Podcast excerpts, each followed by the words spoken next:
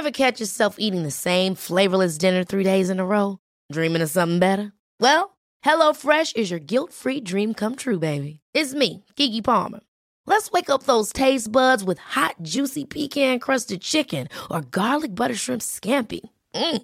Hello Fresh. Stop dreaming of all the delicious possibilities and dig in at HelloFresh.com. Let's get this dinner party started.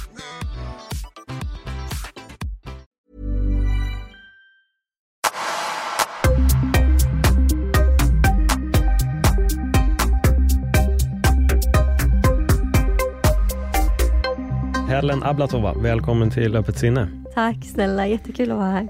Men verkligen, och eh, vi börjar nästan podda innan vi ens har eh, hunnit börja podda och jag Ja. märkte att jag började ställa lite frågor till dig sen. Stopp, det här, det här är podd, nu Mm. måste vi få, få veta, eller gå in på de frågorna sen. Men om vi bara gör så här, folk, eh, de flesta vet nog säkert vem du är, men ifall det är folk som inte vet vem du är, bara så här, vem är du och ja, väldigt enkelt Ja. förklarat. Ja, Helen Ablatova, känt från eh, Paradise Hotel, som jag har varit med i år 2019, så förra året. Mm. Annars så är jag inte någon speciell. Nej, du är bara en Helen. Jag är bara Helen, Härligt. inte mer än så. Nej, men, och det är ju rätt. Många tycker istället att man ska vara allt annat. Jag har Ja. pratat om det här i min podd, att folk vill gärna, man lägger upp massa titlar och en massa masker och säger, jag är det här och så är det en, ett yrke eller någon träningsform man håller på med, eller vad det än må vara. Men, Men jag tror det är ofta så att man vill verkligen sätta stämpel på sig själv och Ja. måste vara någon. Man behöver inte vara, bara för att jag har varit med i ett tv-program så behöver jag inte vara en tv-profil på det sättet. Jag behöver inte kalla mig känd, jag behöver inte liksom säga att jag eh, är skådespelare till exempel, för jag har varit med i ett program. Utan Mm. det, det är bara Helen. Snyggt! Ja, Det, det där jag tror inte det, man behöver sätta stämpel på vem man är bara för att man har gjort något. nej, men jag tror att väldigt många gör det. Ja. Alltså, jag vet själv att jag hade gjort det. Jag insåg det väldigt plötsligt, efter Ja. många, många år, att jag var så jävla, jag identifierar mig med allting som jag gör. Mm. Jag hade inte vågat bara identifiera mig med mig själv. Det, jag, var hel, jag var antingen komikern, jag var MMA, jag var personlig Mm. tränare eller ditt och datt. Sen var så här, oj fan. Så ändå höra dig Ja. säga det, nej men jag är Helen, det är, så, det är så skönt att höra. Mm. För- Du har ju varit, alltså du har ju gjort ganska mycket. Det har Så jag, det är ganska mycket stämpel. Så. verkligen. Mm. Det värsta är att jag har ju lagt mig själv i det facket också.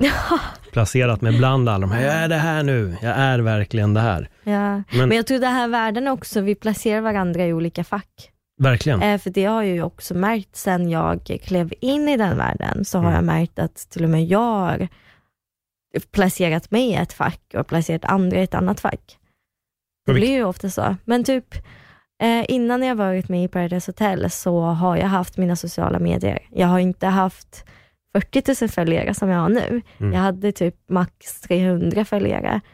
Ehm, och då kanske jag placerade de som hade mycket följare i ett fack och mig i ett annat fack. Och sen när jag klev in i den världen så insåg jag att det finns folk som har mycket följare som placerar andra som har mycket följare i olika fack, typ reality influencers och sen så har vi de fina influencers. Det är två helt olika fack, Mm. tycker jag. Eller det är kanske de som anser det mest. Men, ja.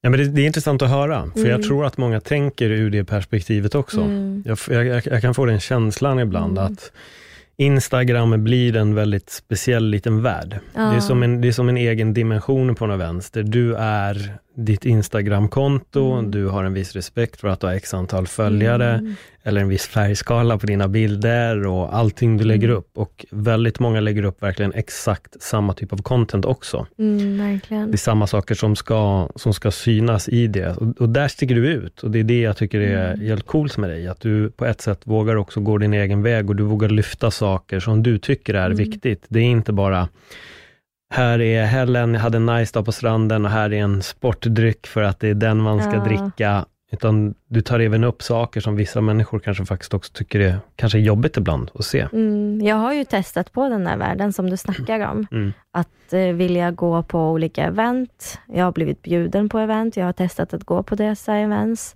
Eller till exempel eh, lyfta andra fina influencers bara för att få eh, kanske deras produkter hem. Det är ju så det funkar den här världen och jag känner typ att den världen är inte, det är ingenting för mig. För jag tycker att det, det måste vara väldigt jobbigt att ständigt sträva efter att få bli bjuden på någon event eller att vara någon man kanske inte vill vara bara för att den du inte är är mer accepterat. Förstår du vad jag menar? Ja, Jag förstår verkligen vad du Ja. menar. Jag är mer chockad över att du, hur gammal sa du att du är? För det har du inte sagt. Jag är 24. Ja, det, det låter mer som att det är en 60-åring som pratar om visdom här. Du vet hur det är här barn. Ja. Nej men, nej, men det, det är som sagt, det är det jag säger, det är coolt. Det är Ja. jävligt roligt att höra när det är folk som är yngre som också faktiskt kan tänka på det här Mm. sättet. Ja, jag tycker det är, det är bra. Det behövs. Jag har lyft det själv på mina sociala medier, men Ja. att det gäller också att göra någonting annat. Det är en jävla bubbla vi lever i. Eh, Mm. och jag tycker du sätter fingret på en väldigt viktig sak också, att det finns också de som hela tiden går på de här eventen och som hela tiden Mm. söker den här bekräftelsen, vilket den verkliga verkligheten utanför Instagram till slut också kan bli ganska jobbig. Väldigt För jobbigt. att man lever så mycket i Ja. det här. Vet du vad jag brukar, jag är ju jättegrov på att jämföra saker. Mm. Eh, och jag har berättat till min mamma hur jag jämför den världen. Det är som att man går i grundskolan och sen så finns det de populära eh, tjejerna eller killarna. Men sen så börjar de gymnasiet och då kanske de hittar sitt eget gäng och det är fortfarande populärt. Men vad händer sen? Mm. När allt det där är över? När den bubblan är över? Jag brukar tänka ibland, tänk om Instagram inte fanns, vad, vad, vad kommer de göra sen då? Hur kommer de visa sina events? Hur kommer de visa sina liv eh, som är egentligen fake typ? Anser, jag tycker det är jättefake, för att jag har varit där och jag ser ju alla relationer, alla vänskap, eh, allt är inte äkta. Det finns ju ingen av dem som blev bjuden på event skulle kunna ringa till den som har gjort eventet om några veckor och bara du, jag behöver hjälp. Kan du hjälpa mig? Då skulle de ju inte... Det är ju det är inte äkta. Det är inte äkta krets. Nej, det är en Instagram-vänskap. Ja, det är ju Instagram-vänskap och den vänskapen håller ju inte Nej. utanför Instagram. Nej. Jag har märkt det också, för jag märker det på vissa som lägger upp bilder på, ja men vi säger två vänner, kille eller tjej spelar ingen roll, två vänner bara. De är, de är vänner, men jag skulle nog säga att de är mer bekanta. Men Mm. däremot lägger de frekvent upp bilder på Mm. varandra, medan de lägger inte upp bilder på sina riktiga vänner. Nej. För att Ja. de vännerna kanske inte tillhör den klicken, Mm. kanske inte har så många följare. Så att den vännen kanske dyker upp någon enstaka Mm. gång. Men så fort de träffar de här som är populära, då läggs de bilderna upp och så läggs båda bilderna upp på respektive konto hjälper ju och så genererar det följare. Ja. Vet du, jag, jag lyssnade på Gretas podd, eh, Sommarprat. Mm. Eh, och då sa hon, eh, jag älskar Greta, då sa hon faktiskt att de, eh, typ de stora politiker, de stora kändisar, alltså hon sa det rakt ut, liksom, att de tar bilder på mig för att lägga upp det på Instagram, för att visa att titta, jag är med Greta. Istället för att hjälpa faktiskt då miljön eller lyssna på henne. Eller lyssna på forskare. Hon vill inte att folk ska lyssna på henne. Men det är det, det är själva grejen att de ska ta bild på henne och lägga upp det på Instagram bara för att du, jag är den politikern som supportar Greta. Mina poäng. Ja, Få det är, likes. ja, det är verkligen, det är inte för någonting Nej. annat. Det är inte för att de bryr sig om miljön. Nej. Nej, hela politiska spelet är en otroligt eh, snurrig. Det är ungefär Mm. Instagram som har funnits hela tiden, fast Ja, i en politisk gud. bubbla. Verkligen. Vilket, där är det bara att locka, Ja, få folk att rösta, få nya följare. ja, billiga, vad ska man säga, skaffa billiga poäng för att få verkligen. nya människor. Men det obehagliga är ju på något sätt, när du ändå liksom lyfter den biten, så är det ju lite så Instagram har blivit Det är exakt så. också. Man raggar inte, Ja. man raggar inte väljare, man Nej, raggar följare Exakt, istället. exakt. Men vad var din upplevelse när du väl hamnade i den här uh, lilla sfären då? Jag fick ju chock, för att så, jag hade inte tänkt mig att det skulle vara så. För det är ju, man tänker, det följare ser när de ser de fancy events med massa god dricka, med nice DJ och ballonger. De, tyck, de ser ju att det, det ser kul ut. Det är riktigt kul att vara där. Och man vill vara där som följare som inte har varit på influencers events i själva verket när man kommer dit, då är det väldigt, vad jag upplevt, det är väldigt stelt. Folk tar bara bilder, folk filmar, alltså det är mobiler, de minglar inte, de har inte kul, det är inte kul, det ser kul ut på Instagram men det är inte kul, det kan jag lova alla typ unga följare som vill en vacker dag bli influencer och gå på eh, röda mattan. Alltså det är inte kul. De festerna, det är ingen som pratar typ. Det är ingen som har kul. De filmar ju, de försöker ju få en riktigt bra bild. Så det ser kul ut. Så det är typ det som jag blev chockad över, för jag var ju redo att liksom gratis mat, hämta, alltså typ massa produkter, hämta det. Jag ska umgås, ska träffa folk som jag har sett på Instagram, ska prata med dem, men det är ju inte det. Nej. Den personen som ler bakom kameran som du följer, den, den, den är inte så glad. Och det är helt okej okay att inte vara glad, men det, det är ju bara en fasad. Typ. Så det är typ mest det som jag blev chockad över. Mm. Det är verkligen sprack. Och då tänkte jag, gud, det, det är inte kul. Nej, jag, jag, kan förstå vad det är du, du menar. För det jag, jag, alltså jag, jag har tänkt på det här, alltså ända sedan Facebook, alltså, och då menar jag innan Instagram verkligen Mm. blev stort, så reagerar jag verkligen på det här vad folk la upp och vad folk gör. Mm. Då, det, va, det blev väldigt populärt, det här är länge sedan. Nu är det ju så vanligt att man kan checka in på ställen, men när Mm. den funktionen kom, då var jag på en fest och så är det ett par som kommer och då säger tjejkompisen till den ena tjejen då att, varför har du checkat in på Berns? Ja. Nej, men vi åkte förbi. Jag tänkte bara kul att, att checka in där. Men det var ju inte att det var kul. Det var ju att hon ville ju att alla andra skulle tro att hon var på Berns istället för en hemmafest i Hornstull. Precis. Och det är där, där började jag reagera, att oj vad folk gör grejer. Samma med relationer. Åh, min älskling och den gör det här, nu gör vi det här, åh, vår kärlek, bla bla. Sen bara, slut. Mm. Och så, så men va? Alla trodde att den här relationen var så otroligt bra. De visar ju inte den riktiga sidan och jag tror inte man hinner visa det heller. Nej. Förlåt. Det jag tänker mest typ, det är inte så att jag lägger upp när jag gråter eller mår dåligt eller bråkar med någon typ i familjen. Det gör man ju inte. Nej. Och det gör de inte heller såklart, vilket jag fattar. Men själva tanken om att man vill vara på den festen för man ser hur kul det är.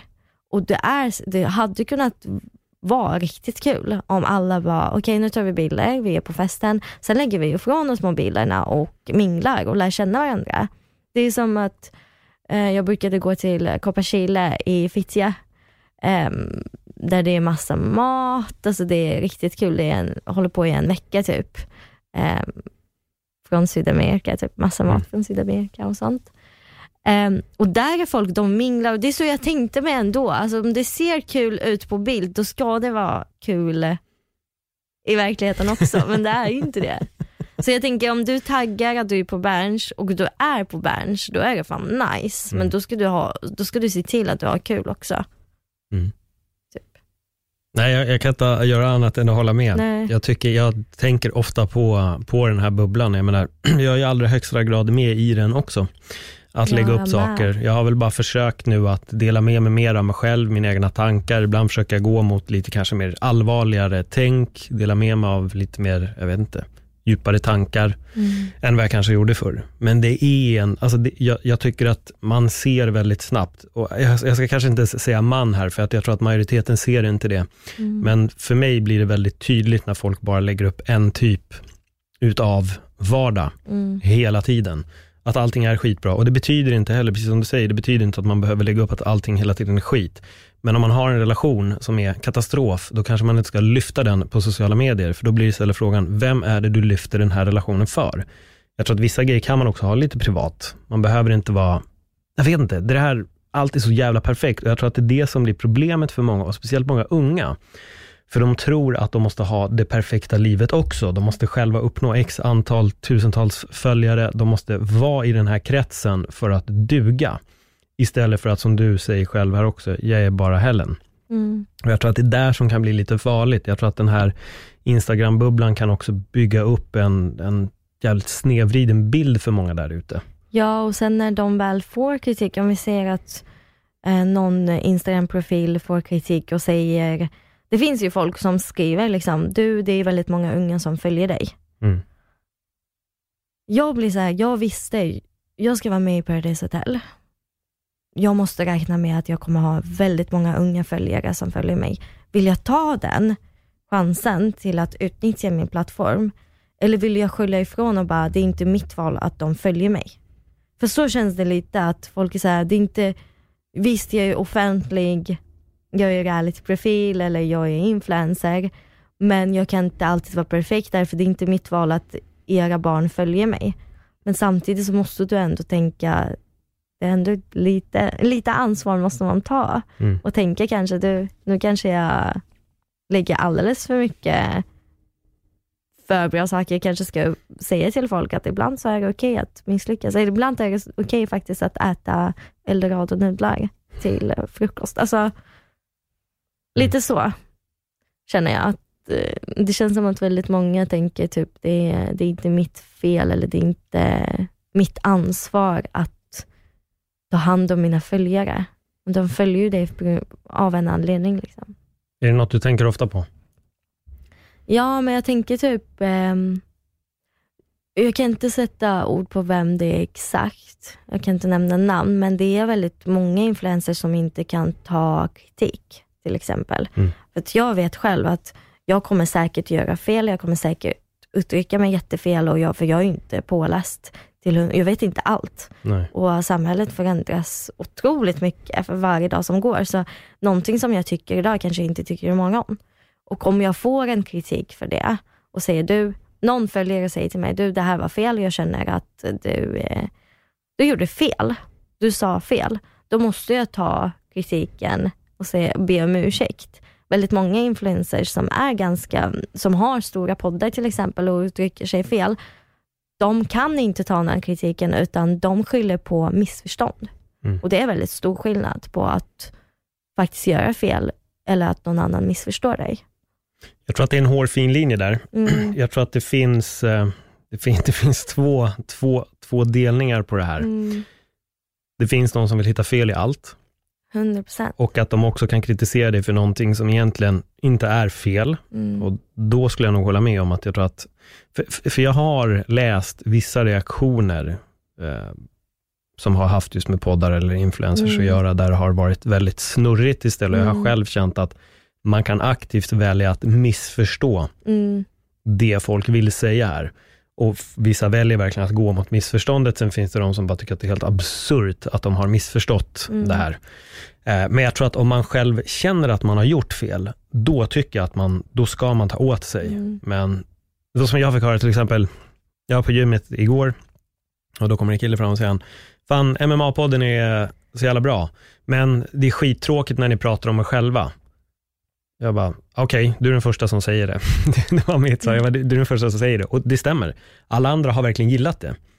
Men där kan ju inte jag så här, okej, du, du känner så, då, då slutar vi prata om oss själva. Nu är det väldigt Det simpelt jag för- syftar på mest tror jag, det du fick det är ju mest kanske feedback. Typ. Du, Exakt, du kan faktiskt ändra för det, för mig är det mer intressant om du Mm. pratar om någon annan. Sen väljer du själv, för det är din podd. Du väljer Ja. själv. Om du ser att statistiken, eller att du får fler lyssnare när du pratar om dig själv Mm. och folk tycker att du är intressant, då ska du inte tänka på den biten som inte tycker att du är intressant. För de kommer i slutändan antingen lyssna på din podd eller så slutar de lyssna på din podd. Men du har fortfarande den, de personer som vill lyssna på din podd. Sen finns det någonting som heter att uttrycka sig fel som skadar någon annan. Ja, men det, och det, det vet jag. Det, Och- nu gjorde jag ett väldigt enk, en, Ja. en otroligt förenklad, för jag har också fått folk som har hört av sig till mig om saker som jag har sagt. Okej, ja. Det har hänt vid en instans, när jag Mm. hade en gäst i podden och vi började nästan, vid, vi vidrörde vid en ordet men vi sa Mm. det aldrig. Mm. Och då handlade det egentligen grund, alltså grunddiskussionen till varför vi hamnade där, var för att vi började prata om stoicism. Mm. Att ta åt sig av skitsnack. Mm. Seneca säger att om någon pratar skit om dig, så måste du ställa dig själv två frågor. Är det sant? Om det är sant, varför tar du åt dig? Om det inte är sant, varför tar du åt dig? Om det bara är nonsens, varför tar du åt dig? Mm. Vi måste liksom förstå varför vi reagerar på det Mm. folk säger till oss. Eh, och då kommer jag in på det här och då är det en person som mejlar mig, eller skriver till mig och frågar då att ah, du har en, eh, varför har du ett behov av att säga n-ordet? Mm. Jag bara, fast jag har inte det. Jo, men du, du har det i din podd. Jag bara, Mm. fast jag sa det aldrig. Mm. Nej, men det känns som att du, det är vad du tror. Mm. Och så började vi diskutera, det var en bra diskussion med, Mm. med den här personen. Det var verkligen en, en väldigt så här, schysst diskussion. Jag Mm. lyssnade på honom, han lyssnade på mig. Det verkade som att vi till slut liksom förstod varandra. Mm. Eh, men där känner jag också att jag tror att ibland så kan vissa människor välja att helt missförstå och där får man då dra Senecas Mm. grej igen. Har jag gjort fel? Om jag känner att jag har gjort fel, då är en ursäkt Mm. okej. Men om jag inte känner det, då måste jag också separera de här Mm. grejerna. Så jag, det är det jag menar med att det är en fin linje på, Mm. har jag gjort fel, har jag inte gjort fel? Väljer folk aktivt att missförstå mig nu? Eller vad, vad är grejen? Men jag tror att om man själv känner att ah, fan, här, här har jag gjort fel, då tycker jag definitivt att man ska gå ut och be om Mm. ursäkt. Jag är ju det ganska hård när det gäller sånt. Det är så här, okej, hur, hur fan kan du inte känna att du har gjort fel? Mm. Så tänker jag. Och det är folk som kanske tror, för det är så, jag är ju lite, man bara inte känd, men jag är lite, folk vet att jag hänger gärna ut personer som gör fel. Mm. Eller säger ifrån eller ifrågasätter, inte hänger ut att bara du, du är helt dum i huvudet. Så, så är det ju inte. Utan jag ifrågasätter. Om du till exempel som influencer kommer ut och säger att feminismen har gå- gått för långt, för det har hänt. Då ifrågasätter jag vart exakt har det gått för långt. Mm. Sen får jag ju inget svar, då blir det, det blir, jag får ju verkligen inget svar och då blir det lite komiskt. Men folk tror kanske att jag är lite mer typ ute efter en häxjakt eller något, för, men det är inte så. Jag är inte den hårda Helen som folk tror att jag är och vill hitta fel hos folk, utan jag vill hitta svar. Ja. Om du har en stor plattform så måste du faktiskt förklara dig varför du uttrycker som du gör. Jag upplever, jag upplever, när du tar upp det där som du tar upp, så här, feminismen har gått för Mm. långt, när någon säger så, så känns det mer som att det är någonting som folk säger, Mm. men sen när du frågar, då vet de inte. Nej. Det är samma som när folk säger till exempel, vi måste ut ur EU. Varför det? Ja, men det är massa skitgrejer som är där. Okej, kan du nämna en? Ja, men alltså det är ju massa grejer. Okej, men k- nämn bara en. Ja, men ja, vi ger pengar hit. Okej, något mer och, och varför? Liksom? Ja, men folk vet inte. Nej. Och jag tror att folk gör det med feminism också. Någon går under då flagget så här, feminist och gör något och så säger någon, ah, tydligt exempel här på att feminismen har gått för långt. Och så säger jag, okej, fast eh, på vilket sätt? Och då vet de inte. De vet inte. Nej. Det, jag fick ju inget svar. Nej, och jag kan verkligen, det där se hos så många som kommer med ett påstående att någonting har liksom nu gått åt helvete. Kan du fördjupa dig i det här? Nej, det kan jag inte, men köp gärna min nya lipgloss. På, Ja, verkligen. Alltså det är verkligen så här, du, feminismen har gått för långt, men jag har ähm, proteinpulver här ja, för att de ska bli smalare. Mm. Och där är jag också lite så här, känner du inte själv att det inte har faktiskt gått för långt? Mm. Utan det går väldigt långsamt. Ja.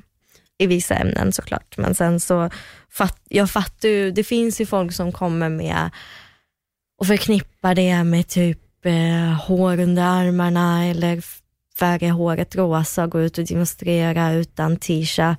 Mm. Men det, det folk inte kanske tänker på är typ eh, könsstrypning i Sudan. Mm. För där, där har ju feminismen inte gått för långt. Ehm, så att jag, fatt, jag är inte den som bara, nej jag förstår inte alls vad du menar. För så är jag inte, utan jag förstår om du tänker att den biten har gått för långt, då kanske du tycker det, för det passar inte din personlighet. Men du måste tänka lite större sträcka, så du kan inte säga att det har gått för långt, du kan säga att du, du eh, gillar inte den typen av, eh, hur säger man, demonstration, kan man säga Ja. det? Mm, Ja. absolut. Lite så. Så jag är inte, jag, jag är inte, det är inte så att jag vill kritisera allt och alla och hatar alla influencers, så är det inte. Jag, det finns folk som jag verkligen ser upp till och Mm. eh, tycker om att följa på Instagram. Det är mest att jag är så van med att kritisera eller ifrågasätta folk. Eh, och det har jag gjort innan jag har haft följare. Folk gillar inte att bli ifrågasatta. Nej, gud, nej, gud. Speciellt inte folk som inte har svar. För det är Nej. något jag har märkt, och vi har ju redan vidrört det här, men, men många kommer gärna med ett Mm. påstående, men de har inget mer än ett påstående. Man slänger bara ut en grej, om det nu är, oh, feminism har gått för långt för att den här personen har rosa hår och hår under armarna. Eh, Okej, det finns folk som säkert inte ens springer under feminismens symbol och har hår under armarna och rosa hår. Precis. Blir de feminister då? Mm. Eller, alltså, Som har Nej. gått för långt. Liksom. Det, Nej, det, alltså det där är ju bara om, om en person tycker att för den är det feminism och har under armarna, okej, för mig är väl feminism jämställdhet lika för alla Mm. och så vidare. Men Det, alltså grejen är, jag, jag, jag tror det grundar sig i många gånger att folk har mer ett påstående än Mm. egentligen en grund för det. Det finns Mm. ingen grundsats i det de säger, Mm. utan de har bara ett, ett påstående och så slänger de ut det. Mm. Och jag har hört så många komma med de där, EU är ett exempel, eller sen, sen finns ju de som säger, ja, det, invandringen har gått åt helvete i Sverige, okej, okej, på vilket sätt då? Ja, men man vet ju att det har gjort det. Ja, men Mm. hur? Ja, men alltså, vi vet ju, okej. Ja, Det är jättemånga sådana här påståenden eller typ eh, samma sak med att de tar våra jobb. Eller, alltså Ja. Det är ett litet ut- uttryck som folk tänker typ så här, men det är fan sant. Alltså, Mm. De tar våra jobb för, bara för att du inte kan kämpa dig igenom och skaffa eget jobb. Typ. Jag gästade Davas podd, Ja. Davva som förde oss samman för Ja. att podda här idag. Han har en podd som heter Något Kaiko. Okej. Eh, och när jag var med den så frågade han så här, vet du vad en faktoid är för något? Jag bara, fan det låter bekant men jag visste inte vad det är. Men det är just det där, att man har hört någonting och så blir det sant. Exakt. Det kallas en faktoid, det, behöver inte, det finns inget sanning i det alls. Det är Nej. bara att man har hört det tillräckligt många gånger. Så att när någon har sagt att de kommer hit och tar våra jobb, till slut när du har hört det från tio pers, bara, men nu har jag hört det från tio pers, då bör det ju ändå vara sant. Det är också typ så här, faktoid, just med det här med faktoid. Mm. Det är ett exempel typ att Zlatan har sagt Ever catch yourself eating the same flavorless dinner three days in a row? Dreaming of something better? Well, HelloFresh is your guilt-free dream come true, baby. It's me, Gigi Palmer. Let's wake up those taste buds with hot, juicy pecan-crusted chicken or garlic butter shrimp scampi. Mm. Hello Fresh. Stop dreaming of all the delicious possibilities and dig in at HelloFresh.com. Let's get this dinner party started. One size fits all seems like a good idea for clothes until you try them on. Same goes for healthcare. That's why United Healthcare offers flexible, budget friendly coverage for medical, vision, dental, and more. Learn more at uh1.com. att han är bäst, Mm. säger vi. Och sen så kommer någon och säger att Zlatan har sagt att han är så mycket bättre än alla andra. Det är någonting som folk tänker, men det är någonting som Zlatan skulle kunna säga det. Så han har ju sagt det, men han behöver inte säga Mm. det. Så det är ju också det, själva grejen att din fakta blir verklighet. Det blir som visk, viskleken. Precis, det är ju verkligen riskleken i det här landet. För det har jag märkt väldigt ofta när man säger någonting och sen ska någon annan säga det man har sagt. Då blir det en förändring och meningar förändras. Desto fler gånger de sägs så har det blivit tweakar på det och till slut Mm. då han säger jag är bäst och då är det jag är bättre än alla andra. Ja. Men det är inte det han har sagt. Att vilja vara bäst och säga att man är bättre än alla andra, det är jättestor Det skillnad är på stor det. skillnad. Det är otroligt stor skillnad. Men det, det där är det obehagliga när folk börjar vrida på vad man säger. Mm. Har folk vridit dina ord någon gång? Eh, inte vad jag vet faktiskt. Nej. Nej, faktiskt inte. De har faktiskt, nej alltså inte vad jag vet, sen så vet jag inte, jag har inte hört allt Nej. folk säger om mig, men jag försöker. Jag vet att jag kommer att göra fel någon gång och jag har säkert gjort fel flera gånger. Mm. Det är bara folk kanske inte har tagit upp det. Men vad jag vet så har inte folk ifrågasatt mina åsikter som jag tar upp på Instagram, utan kanske mina handlingar som jag har gjort i programmet, men det har jag räknat med. Mm. Men just de har inte vridit på saker som jag har sagt. Men när du lägger upp, vad är det för typ av grej för de som inte vet? Vad är det du har lyft på, på Instagram, som kanske andra influencers inte lyfter? Eh, det jag försöker lyfta upp är ju det som, eh, alltså först och främst så lyssnar jag på mina följare. Mm. Vad, jag kollar ju vad de lägger upp. Sen så följer jag väldigt, väldigt viktiga konton som Actions Against Humanity, Raseriet-podden. Jag följer konton som lär mig och efter jag har lärt mig, då kan jag dela någonting. Och jag försöker ju dela någonting som jag bara, du, jag har lärt mig det här och jag tycker det är jättesjukt och det borde uppmärksammas. Och då lägger jag upp det till mina 40 000 följare och hoppas på att de sprider det vidare. För det är ju så det sprids. Hur granskar du det du lägger upp? För, alltså, det är ju det. Det är ju, det är ju ursäkta språket, det är ju sjukt svårt att granska allt man lägger upp. Så är det ju. Och speciellt när det är någon nyhet som kommer, till exempel om han som har blivit skjuten sju gånger i ryggen. Mm. Man lägger upp så fort man ser och bara vill hjälpa och vill uppmärksamma, men sen så tänker man, men gud, om några dagar så kommer vi veta varför de sköt honom. Eller hur de sköt alltså Det är ju sådana saker, små saker som man inte kan eh, granska 100%. Så saker som händer, nyheter, om vi, vi Mm. snackar om nyheter som jag delar, det kan jag säga, det kan jag inte granska 100%. Ser jag någon nyhet som jag tycker är hemsk, då delar jag det med, i hopp om att det sprids vidare, att folk ser vad som händer. Så det kan jag inte granska vad som händer i efterhand eller hur det kommer påverka han eller så och så. Det har jag gjort fel om en gång. Nu när du, nu var det när jag, jag kom på att eh, mordet på George Floyd, Mm. Eh, jag delade klippet på eh, själva händelsen och jag ångrar det jättemycket. För att efterhand, när jag lärde mig att du, det, folk kanske inte vill se folk Mm. bli mördade på Instagram. De kanske inte, till respekt Mm. till honom, att det sprids. Det är jättebra att det sprids, för hur ska, det annars, hur ska vi annars göra en förändring? Men samtidigt så lärde jag mig någonting som handlar, du kan sprida en information utan att visa eh, kroppen eller själva händelsen. Så det ångrar jag lite, för där fick jag, där fick jag inte kritik, men det är typ, eh, jag frågade en tjej om hon tyckte att det var rätt eller om det var behagligt. Alltså det, det var okej typ Mm. att man spred någon, en svart människa blev dödad gång på gång. Då sa hon att det är ju okej, det, det är ju så informationen ska spridas, men samtidigt så är det inte, hur många gånger ska vi få se detta? Typ. Mm. Så det är lite där jag lärde mig också hur man sprider information. Eh, nej men alltså jag lägger upp det som jag tycker påverkar både mig och eh, samhället. Typ. Jag tänker lite, när, när du lyfter det här, hur mycket lyfter du grejer som händer i Sverige? Det som jag lyfter i Sverige är ju mest eh, det som händer i förorterna. Mm.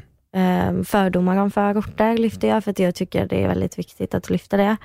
Eh, just det här med eh, rasismen i Sverige har jag lyft eh, en del, har jag tagit upp en del, men det är också väldigt, väldigt bred fråga just i Sverige, Mm.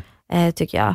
Men det jag tycker är väldigt viktigt att lyfta här är ju verkligen, eh, nej men typ, kan man säga klasskillnaderna, trots Mm. att folk tycker att Sverige är ganska neutralt, eller hur, eh, hur eh, förorterna behandlas av både samhället, rent ut sagt. Eh, och sen så tar jag upp eh, invandring, typ. Har du, känner du till det som hände i Solna här för några dagar sedan? Ja, vad var det för, för att jag får ju upp en massa nyheter som jag Ja. bara, Nej, för att den, den har fått, alltså det skrivs om det, men det har ändå lyfts väldigt lite. mm, För, just, för, för jag, det här är något jag har tänkt väldigt mycket på. Världsgränserna på ett sätt har börjat suddats ut väldigt mycket. mm, Och vi är väldigt influerade av vad som händer i USA. Och det är en information som vi får väldigt, väldigt snabbt. Att när det händer någonting där, då reagerar hela världen för att det pumpas ut så mycket. mm, Medan folk kan bli ganska hemmablinda. Att man totalt missar vad som händer här hemma. Mm. Lite för att folk också går i den här konstiga tänket att ah, men media skriver bara skit och sanningen döljs och så bla bla bla. Men de missar allt som händer här. mm, Det är två killar, jag vet inte hur gamla de är, som har på något sätt blivit intagna till en kyrkogård i Solna, där de har blivit torterade i typ åtta timmar av två, två andra killar, så det är fyra personer totalt, alltså två Mm. som blir utsatta och två stycken som, Mm. som begår brottet. De ska ha blivit både torterade, våldtagna, eh, alltså nästan levande begravda. Alltså. mm, Jag tror att det var först åtta på morgonen på söndagen som en förbigående ser det här och då upplöser hela, hela det här scenariot. Mm. Men det är ju sjukt grovt. När jag har läst om det så är det ju bara det är riktigt Och obehagligt. det är också alltså. det typ så här, äh, det är ju det som du sa, det lyfts ju inte. Nej. Det gör ju inte det. Det är också för att vad jag har märkt när jag kom till Sverige Mm. så var ju USA någonting som folk i Sverige såg de såg det som drömlandet typ. Det är vad Mm. jag har märkt eh, under min typ, tid här. Men nu har det vänt på det sen, eh, sen 2014 egentligen. Men det har ju blivit ganska stort 2020, men 2014 var ju den första demonstrationen i Sverige om just eh, Black Lives Matter. Mm. Ehm, och det, den sidan har vänt och därför så fokuserar folk väldigt mycket på USA, för det är den systemet som folk inte vill ha. Mm. Här i Sverige har vi ju ändå, tycker jag själv, ganska bra system när det gäller just, alltså, det finns ju, rasism finns ju överallt såklart. Det finns ju överallt, men just när det gäller skjutningar eh, och mord, så lyfts det ju inte här så mycket, för det händer inte lika mycket här. Så det är måste, kanske därför, och det, det här med Sola har jag helt ärligt, eh, helt brutalt ärligt, har inte sett på sociala medier. Men det är det jag menar. Det är precis inte det jag alls, menar. utan jag fick exakt. notis om det. Mm. Men det är det jag menar, att vi får mer information Mm. av vad som pågår i USA. Mm. Där kan vi fördjupa oss i någonting jättemycket, men när det händer någonting grovt här, antingen blir det otroligt stort, Mm. då får vi ett hum om det. Men majoriteten av, av allting som händer i världen, det är vad som händer i USA. Att det sprids direkt. Och det är inget fel. Nej. Jag säger inte att det är fel, men jag menar bara att folk blir ibland lite hemmablinda. Vi missar också vad som händer här hemma. Men det som händer här hemma dör ut väldigt fort också, har du inte märkt det? Typ ehm, flickan som eh, blev skjuten i Botkyrka. Ja, Det ja. blev uppmärksammat oerhört mycket. Det Mm. blev väldigt stort. Bland annat, alltså först blev det uppmärksammat för att eh, vissa tidningar skrev kvinna istället för flicka. Mm. Och sen typ blev det uppmärksammat för att det bli en diskussion. Vad gör en var hon? flicka? Förlåt, hur gammal var hon? 12 år var hon. Jävlar. Ja. Jo, när du säger det så. De skrev ju först 14, men hon var ju 12 år. Mm. Det blev uppmärksammat också för att det blev en diskussion, vad gör en 12-åring flicka ute på natten? Men då, det som dör ut och det som inte pratas om är varför sker skjutningar? Mm. Det är ju det, det stor respekt till flickan och alla som blir drabbade av det. Det pratas väldigt lite om skjutningar, tycker Mm. jag. Och jag har försökt lyfta det, men det finns inte så mycket att läsa på om det. Det finns ju inte, det finns inte så mycket information om det heller. Jag tror att det kommer då och då. Mm. Eh, då och då dyker upp. Eh, Vi hör väldigt mycket. Det finns väldigt mycket vi hör, ja, men det finns inget att läsa om. Det, det, fin, det, fin, det finns. Finns det? Ehm, min lillebror blev, blev ihjälskjuten. Ja. Han blev mördad 2016. Ja. Det blev rätt uppmärksammat, men det löstes aldrig. Nej. Ehm, fan, det blir, var det jag som hamnade i den jobbiga sitsen. Ja. Men så, alltså, jag tror att informationen finns lite där, Mm. men jag tror också att det som gör att det är en viss, om vi nu separerar på så Sverige och USA, så tror jag Mm. att när vi fortsätter dela det som händer där borta, Mm. då fortsätter det att leva längre. Mm. Förstår du vad jag menar? I våra ögon så lever den informationen Mm. längre. För att jag tror att vi lyfter inte de frågorna här hemma på Nej. riktigt samma sätt. För jag tror att där blir det också vissa, jag får lite känslan av det ibland att vissa grupper vill lyfta skjutningarna här Mm. hemma, men då blir det nästan som en rasistisk betoning. Mm. Förstår du vad jag menar? Mm. Det är Ja. invandrarna som begår de här brotten. Det vill gärna stämplas på det sättet. Mm. Medans när grejer händer i USA, då är det så här, uff, polisen gjorde det här mot invandrarna. Fan, vi måste lyfta det här. Eller inte Mm. invandrare, men du förstår vad jag menar. Eh, och jag tror att det är det där som gör att, att vissa fall lever längre, för att de pumpas ut i sociala medier. Det betyder inte att du kan gå in i alla tidningar och läsa dagligen om George Floyd eller Nej. det här nya fallet.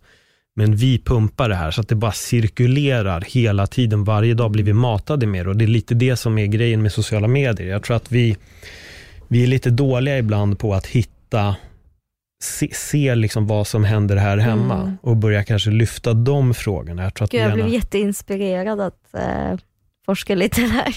Ja, men det går ju. Alltså, Ja. det, det går ju att att absolut göra. Jag vet Mm. att det lyfts relativt frekvent med skjutningarna, men jag tror också att det har blivit det här problem, problemet verkligen med skjutningar är att när det har hänt tillräckligt många gånger, då har det blivit vardag. Mm. Förstår du vad jag menar? Och det är ju det som är så här, är det verkligen den vardagen vi vill leva och Nej, varför inte. sker skjutningar? Det kan ju inte vara, visst det finns folk som gör handlingar mm. och så finns det, och så finns det också, hur ska man säga, hur ska jag uttrycka mig rätt? Det finns folk som gör handlingar och det finns folk som skjuter, säger vi. Men sen så finns det en anledning till det. Varför? Från allra första, från grunden. Mm. Varför sker skjutningar? Varför sker skjutningar i förorten? Vad gör vi med våra ungdomar i förorten? Det är det som måste vi, vi måste prata om. Det är samma sak med polisen mördar svarta människor i USA. Varför gör de det? Hur ser systemet ut i USA? Hur ser utbildningen ut i USA? Ja, det är tre veckor Allt, tror jag. det, är typ, det är verkligen det som vi måste prata om också. Jag blir, Mm. Nu blir jag jätteinspirerad på att kolla upp det. Men jag vet, alltså jag har ju pratat, jag har ju tagit upp det just, inte, jag har inte skyllt på skjutningar, att det är, skjutning, det är skjutningar, det är hemskt, det, för det är det. Mm. Det som är mer hemskt, att finns det någon annan alternativ för ungdomar i förorten för att inte hamna där? Mm. För de hamnar ju där på grund av en anledning, typ. Mm. Jag blir upprörd. Nej men, nej men det är ju så. Alltså jag, jag, jag förstår precis vad det är du är ute efter. Allt, alltså, allting härstammar från något. Det gör Ja, oftast precis. det. Och jag tror att det är, en, det är en förändring som måste ske i grunden på ett sätt. Just nu så finns det en klasskillnad och man, Mm. man, man ska gärna separera på människor. Men alltså jag tror att det behövs en det behövs någonting tidigt. Det är något som Mm. behöver komma in tidigt. Precis. Sen har ju dödsskjutningarna såklart att göra med att mer vapen kommer in i landet. Mm.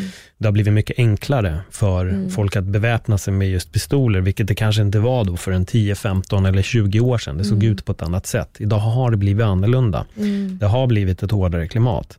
Men sen krävs det ju också journalister som går in och gräver i Mm. det här. Och det är en diskussion som jag har haft med väldigt många, vad gäller just hur, hur det ser ut i nyhetssfären idag. Det finns grävande journalistik och det finns sensationsjournalistik. Det finns de som Mm. tycker att det är roligare att stå på en influencerfest och fota och intervjua x antal influencers, medan det kanske inte är riktigt lika många som tycker att shit, jag vill gå in och gräva, Mm. jag vill dedikera mig åt det här fallet i ett år och Mm. bara gräva, gräva, gräva i det. Jag såg till exempel filmen om Thomas Quick. Mm. Jag såg den också vad för ett par du? dagar sedan. Ja. Jag gillar, jag, Alltså jag blev jätteinspirerad på att Mm. gräva. Ja.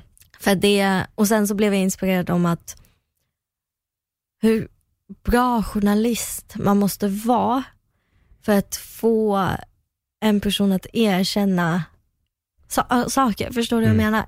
Mm. Det är helt sjukt när jag blev jätteinspirerad. Eh, Och jag tycker den, den är ett sånt bra exempel för folk som tror att all journalistik bara är styrt ifrån någon hög topp. Att det är inte det. Det finns riktigt bra grävande journalister Mm.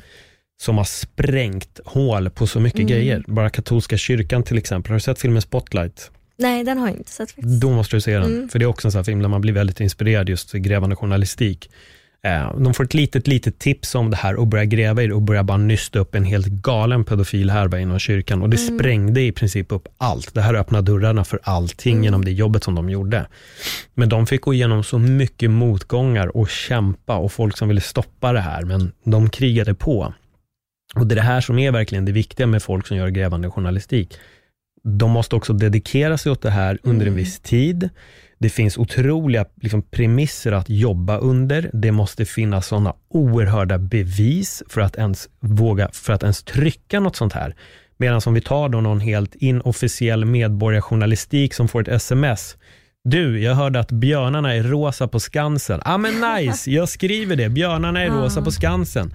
Han åker inte dit, han tittar inte, han tar det här smset och sen när det visar sig att det var fel, då sägs ingenting. Nej. En vanlig medborgarjournalist kan bara skriva vilken befängd sak som helst, men alltså en, en riktig journalist får inte det. Nej. För du kommer bli stämd. Tidningen kommer bli stämd. Det här mediet kan totalt gå under för att de Sen handlar det också om väldigt viktiga ämnen som eh, om vi tar upp ehm, Rosa björnar på Skansen. Ja, Rosa björnar på skan. Eller vi tar upp det som trycks nu till exempel. Vi ser på eh, olika plattformar om influencers där, Mm. där är klick. Där Mm. jagar de ju bara klick. Ja, ja. Men sen så finns det någonting om att eh, han, eh, han inte har begått de morden, de åtta morden. Han har inte gjort det. Nej. Den journalistiken är ju, det, jag ser upp till den verkligen. Jag gör verkligen. Nej, men och det finns så mycket sånt där. Mm. Det är det som är, alltså det är kul när man får läsa om de här Mm. grejerna eller se dem på riktigt. Det händer ju något. Mm. Jag hade till exempel Moa, åh, heter hon Tjärns... Ja, nu är det skam att jag inte kommer ihåg namnet. Moa, hon har skrivit boken Modeslavar. Mm. Det var de som sprängde hål på hela hm grejen Ja. och hur den här klädindustrin, fast fashion med dels H&M och flera då, ser ut i, i Asien. Mm. Eh, jätteintressant bok och de höll på med det här i något år, om det inte Mm. var två, tre år. Och verkligen grävde och grävde och det började bara nystas upp mer och mer och det blev ju en bok. Liksom. Men det, det krävs ju också att en person tar sig an fallet. Mm. För det här är en diskussion jag haft med många. Så här, varför kollar de inte upp det här? För att det måste finnas en person som också gör det. Mm. Man kan inte bara förvänta sig att allt ska stå i tidningen och Ja, varför står inte det här? Men du, du håller på att plugga nu och utbildar dig? Ja, alltså jag har faktiskt pluggat modevetenskap och jag har ehm, pluggat där ett år. Mm. Sen så skrev jag min B-uppsats just om eh, modeindustrier. För jag ville jobba med mode, det var det, var det enda jag ville jobba med. Eh, jag ville vara stor designer. Alltså det Mm. var min största dröm, att designa red carpet clothing typ. Ehm, men sen så började jag skriva min B-uppsats och då valde jag att skriva om modeindustrier i Bangladesh framför allt och Kambodja. Eh, och där så kunde jag inte sluta forska. Det gick inte, alltså min handledare sa du, den B-uppsatsen ska vara på typ 10 sidor som max. Det är inte en stor grej. Det är, det är verkligen, du behöver inte skriva så mycket. Men jag kunde verkligen inte och jag blev typ, desto mer jag forskade, desto mer blev jag irriterad, frustrerad och arg. Och till slut så bestämde jag mig, du det här är ingenting som jag vill jobba med. Det är sjukt, det bara vände du vet. Mm. Efter min B-uppsats, jag blev klar med utbildningen, men efter min B-uppsats så kände jag, jag vill inte jobba med mode. Det är ju därför jag sa upp mig också, för det jag vill skriva kanske om mode. Mm. Men jag vill inte jobba med mode, för jag känner inte att jag kan, jag kan inte stå för det till 100% och det gjorde mig så ledsen typ. Jag kommer ihåg den veckan också, jag bara kände, gud, ska jag, ska jag verkligen jobba med den industrin? Så jag, jag bestämde mig att jag ska skriva om den industrin istället. Fan, det är en tvärvändning. ja, verkligen. Så nu pluggar jag till journalist istället. Hur länge har du pluggat? Jag har bara pluggat ett halvt år, Mm. så jag har två och ett halvt kvar. B- Var pluggar du någonstans? Södertörns. Så det är journalistik och digitala medier som jag pluggar. Vad har du lärt dig under utbildningen? Har du ändrat din syn på journalistik? Ja, gud, alltså det är ju inte bara att eh, ställa frågor. Nej. Det är så mycket mer än så. Det är verkligen, det är verkligen, man måste verkligen tänka på vad man säger. Mm. Och det är ingenting som jag kan heller.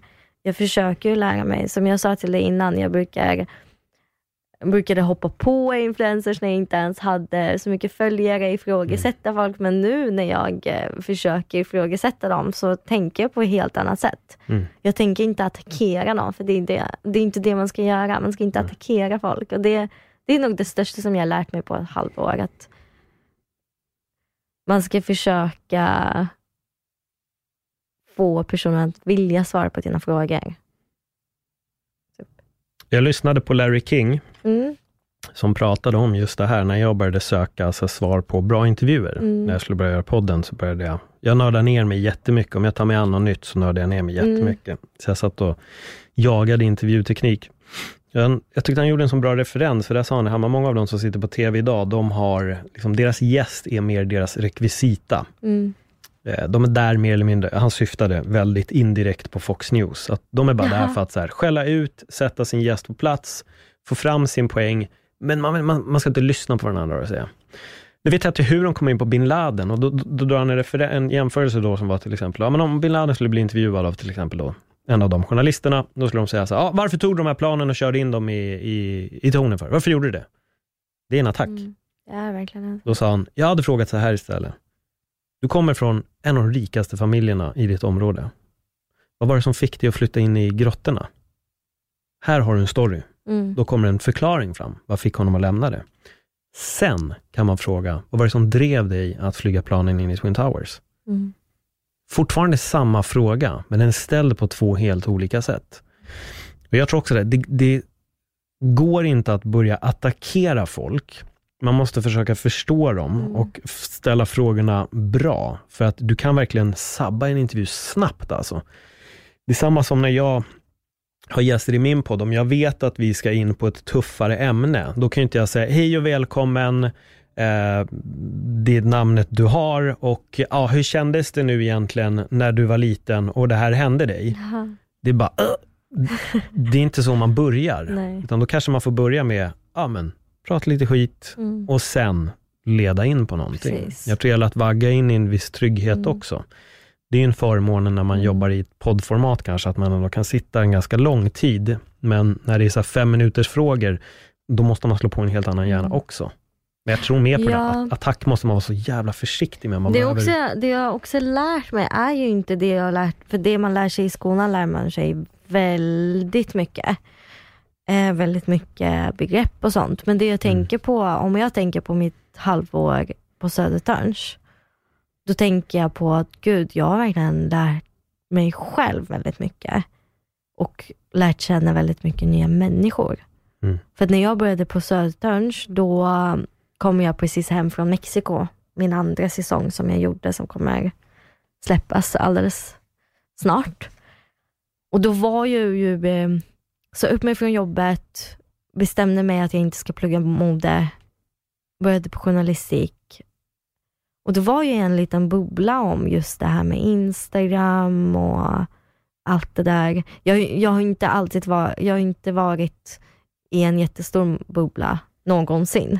Det har aldrig varit så att jag ville verkligen, verkligen jobba med Instagram. Men jag var ändå så här, jag kommer hem från Mexiko, jag ska precis börja journalistik. Sen så träffade jag otroligt annorlunda människor. Eller nya ansikten jämfört med vilka jag träffade i Mexiko. I skolan. Ja, Mm. och det har lärt mig väldigt mycket. Det kan jag säga. Det är att träffa nya intressanta människor som vill nästan samma som samma, det du vill. Mm.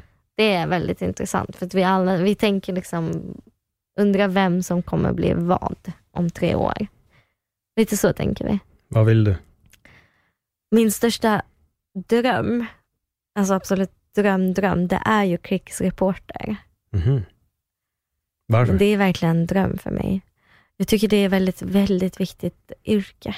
Mm. Jag tycker verkligen det. Och jag har ju läst, som jag pratade om, vilken bok jag läst klart idag, Mm. Reporter. Ehm, och det står där hur många som blir kidnappade, journalister, hur många som blir dödade. Samtidigt så tänker jag, fan, alltså någon måste ju göra det. Mm. Vem ska göra det annars? Om Du. inte vi, Mm. om inte jag. Så det är min största dröm, annars utrikesreporter. Mm. Faktiskt. Jag fick, eh, när jag pluggade på Poppius eh, journalistutbildning, så var, jag tror han heter Paul Nilsen. Mm. Eller Paul, jag tror det är Paul Nilsen. Hansen kanske? Hansen Mm. kanske det är, fotograf. Ja, Så kan det Åh, vara. jag älskar honom. Har han föreläst hos er? Nej, jag har kollat på honom på modeskeppet. Mm. Eh, kollade på hans intervjuer. Jag kollade kanske åtta intervjuer. Jag blev typ besatt lite. Jag brukar alltid eh, bli besatt av en specifik person Mm. och kolla på den personens intervju och allt. Och han var ju en av dem som jag eh, tyckte Men det är var... fotografen, eller hur? Ja. Mm. Nej, han är grym. Alltså, han, han Nej. föreläst hos oss, det var, Mm. det var tufft. Mm, Det var tufft att lyssna på. gud ja. Vä- väldigt, väldigt intressant. Jag, har- jag har faktiskt tänkt bjuda in honom till podden. Jag måste ta Ja, tag i det hade Jag varit får hit honom. så grymt faktiskt. Det tycker jag att du ska göra verkligen. Jag tror han har väldigt mycket, väldigt mycket att eh, lära oss Mm. människor. Mm. För han pratar ju inte bara om journalistik, Nej. han pratar ju om eh, varför han är den han är och vad han gör för människor. Typ. Man blir så himla inspirerad av sådana människor, Mm. det är helt sjukt. Jag tror det var han som berättade den här historien. Att, att, att det var så jävla bra story. Det är när han går med sin dotter till, jag vet inte var de ska, men jag har för mig att de går över Västerbron, typ nästan varje dag. Mm. Eh, och hon vill alltid stanna och se på flygplanen. Mm. Då var det någon dag han hade sagt till henne, men vi, vi måste gå nu, du har ju sett liksom det här planet redan. Hon bara, ja men det är inte samma plan som flyger förbi varje dag. Nej, just det, det är han som... Ja, Ja. och jag tyckte det var så klockrent, för det är verkligen det. Och det, det ligger så mycket i det, att Ja. varje dag ser vi någonting nytt. Och det gäller Mm. att också stanna upp och titta Mm. på riktigt. Inte bara se den här grejen som Mm. alltid passerar den, utan vi måste börja uppmärksamma allt. Och det där tror jag är Mm. väldigt, väldigt viktigt, att se allt. Det är inte Mm. samma människor vi går förbi, det är inte samma person vi sitter bredvid Mm. på tunnelbanan eller bussen. Vi måste börja se saker som Mm. också händer runt omkring oss. Ja, jag försöker verkligen göra det, helt ärligt. Jag försöker verkligen, som vi gick in på, vad jag uppmärksammar på Instagram och sånt. Mm. Jag försöker göra det bästa jag kan göra, men jag kan inte göra allt. Nej, det går det kan inte. jag inte. går det inte. går inte. Du hade postat Men en miljon stories då, Ah. varje sekund. Ja, precis. Och jag kan inte göra det. För jag, har, ju- jag kan inte heller, som jag brukar, gå in i influencers och kritisera dem eller ifrågasätta dem när jag har min tenta att ta hand om. Mm. Eh, eller skriva. Nu har jag haft sommarlov, så det är därför jag har varit så aktiv. Men eh, man försöker ju lära sig något nytt varje dag och göra det bättre. Och jag, gör verkligen, jag försöker verkligen göra det om jag ska vara helt ärlig. Men jag är också typ så här, jag kommer ju göra fel någon gång och jag har gjort säkert fel någon gång. Det måste man bara ta. Jag lyssnade på, jag vet inte vem det var som sa det här, det var någon, någon konversation, det var i ett amerikanskt engelskt sammanhang. Mm. Då kom de in på just Twitter, tror jag det var. Jag älskar Twitter. Och det hade att göra med att folk har hållit på med Twitter i 12 år, säger vi. Eh, det kommer finnas fel där. Man kan inte backa bandet bara och plocka ut en tweet och säga, den här personen har gjort fel. Ta bort dem. De måste försvinna från allting. Det kommer vara fyllt av grejer som vi har sagt. Mm. Och lite som, och, och, och jag tror att det tillhör också, alltså vi, alla människor gör misstag. Faran med vissa sociala medier också att vi kan tänka en helt idiotisk grej och slänga ur oss det Mm. direkt. Istället för förr i tiden så tänkte du det, du satt hemma och så var du tvungen att skriva ett brev, du skulle posta det dagen efter och så kände du, äh, jag skit i det här, den här tanken har redan försvunnit. Men, men idag med sociala medier och mobilen så kan du bara, jag tänker det här och jag måste säga det till den här människan direkt och så pst, Mm. slänger man ut och så kan man komma med ett helt idiotiskt påstående. Men det här med Twitter, jag har ju haft Twitter sedan 2012. Mm. Ehm, och visa, alltså jag har ju inte rensat min Twitter för jag har twittrat varje dag sedan 2012. Mm. Och jag kan bara tänka mig mina gamla tweets till exempel, vilka åsikter jag haft förut. Alltså jag vill inte ens tänka på dem för jag vet, jag vet att vissa åsikter kan jag inte stå för idag, 2020. Eh, och det är också så här, visst, ma- man kanske inte ska ta upp eh, någon kändis som har sagt någonting år 2008. Mm. Typ. För det är inte det som det handlar om, att vad sker nu? Hur kan vi göra bättre nu? Mm. Typ. Eller hur jag, okej 2012 kanske jag hade väldigt skeva åsikter om bland annat feminism. Helt ärligt. Ja, vem är jag idag? Vad Mm. tycker jag nu och hur vill jag förändra detta nu? Jag vill ju vara mycket bättre och påläst just på grund av den jag var förut till exempel. Nej, men jag, jag håller med, alltså också, vi förändras. 100 Vi, procent. vi förändras. Jag har tagit upp det här själv både på Instagram och i min podd, att den sanningen jag lever efter idag, den kommer jag omvärdera imorgon. 100 Och så har jag alltid gjort. Det har, Mm. det har alltid förändrats. Jag tror att om du har samma åsikter idag som du hade 2008, då har ju ingenting hänt på vägen. Nej. Vi måste våga oss på att förstå saker som vi kanske inte förstår idag, eller se Mm. saker ur ett nytt synsätt. Precis. När du stänger in dig och blir trångsynt, då går det inte. Och därför heter den här podden Öppet sinne. Ja. Men det gäller att vara redo på att faktiskt Mm. våga förändra och våga tänka om. Jag tror att Mm. alla är inte så benägna att vilja tänka om. Nej. För nu sitter jag här och tänker, men gud, du har verkligen inspirerat mig till att forska lite mer om vad som händer här i Sverige nu. Mm. Och lägga upp lite mer om vad som händer här i Sverige, för det har jag ju inte gjort. Nej. Eller jag har gjort det. Jag har gjort det, det kan man ju se på mina, för jag sparar allt på highlights. Mm. Men inte så mycket som du sa händer. Nej, det är nog bara, det, det är min egen, jag ska inte säga att jag är skitbra på att dela det heller, men det är Nej. min egen reflektion bara, att det delas mycket mer av saker som händer på andra ställen. Mm. Men jag vet inte om det också är en trygghetsgrej. Jag Mm. tror också att man delar det andra delar. Ingen, Ja, ingen, 100%. ingen delar de här andra sakerna.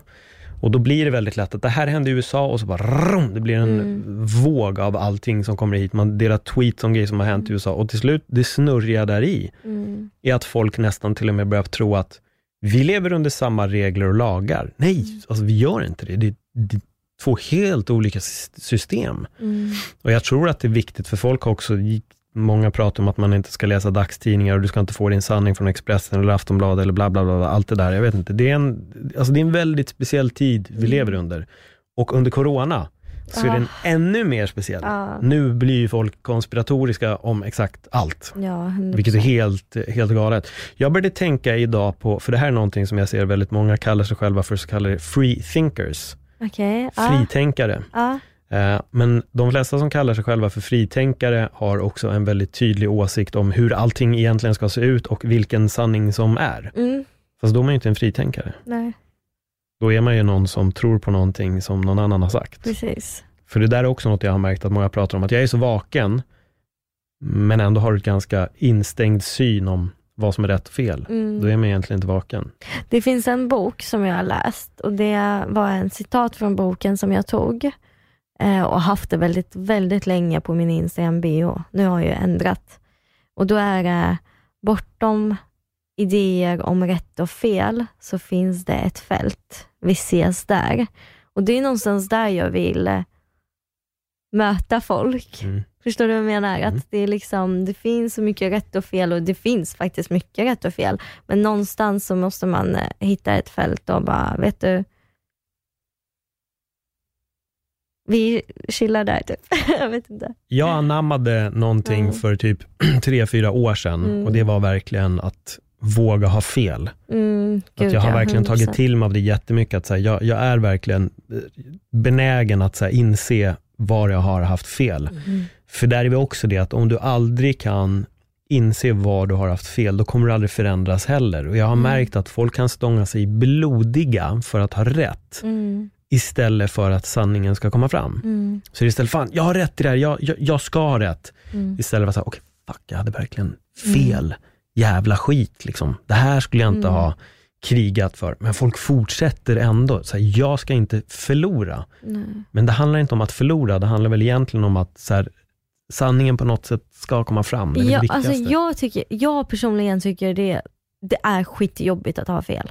Mm. Det är sjukt jobbigt att ha fel. Ens självkänsla är liksom på noll och man känner sig liksom dum. Men samtidigt så måste du ta det. Mm. Och du måste verkligen säga, du, jag har haft riktigt fel alltså. Jag har riktigt fel och jag ber om ursäkt. I, I vissa fall måste man be om ursäkt och i andra fall bara, du, jag har haft riktigt fel, jag ändrar min åsikt faktiskt. Mm. Jag tycker det här nu. Lite så, men jag, jag tycker det är jättejobbigt att ha fel. det är ju klart, det är skitjobbigt att ha fel. Men det är också nyttigt tror jag. jag, tror att de flesta, jag tror att de flesta känner så. Ja, Jag tror att de flesta känner, men som du säger, det är nyttigt och jag tror att det, det är först när man kan inse att man också har fel, då kan man också bli bättre på att ja hitta rätt. gud ja. Speciellt inom det yrket du är i. ja. Det handlar ju någonstans om att sanningen ska fram, inte om att man ska ha rätt, utan det handlar om att ja, men, den riktiga sanningen måste komma fram. Som i Kvickfallet till exempel. ja. De började ju gräva i det och det var ju också för han kände, okej men fan om jag vet att jag har fel, då, då, då lägger vi ner. Liksom. Mm. Då, är, då är jag redo att bara avklara. Men Mm. det visade sig ju bara mer och mer att han, han hade ju faktiskt rätt. Mm. Det var är helt- helt sjuk film. Jag tyckte att det var jättesjukt. Det finns en dokumentär på Netflix som är väldigt liknande. Nu minns jag Mm. inte vad den heter, men det är också en man som bara börjar erkänna en jävla massa mord. Mm.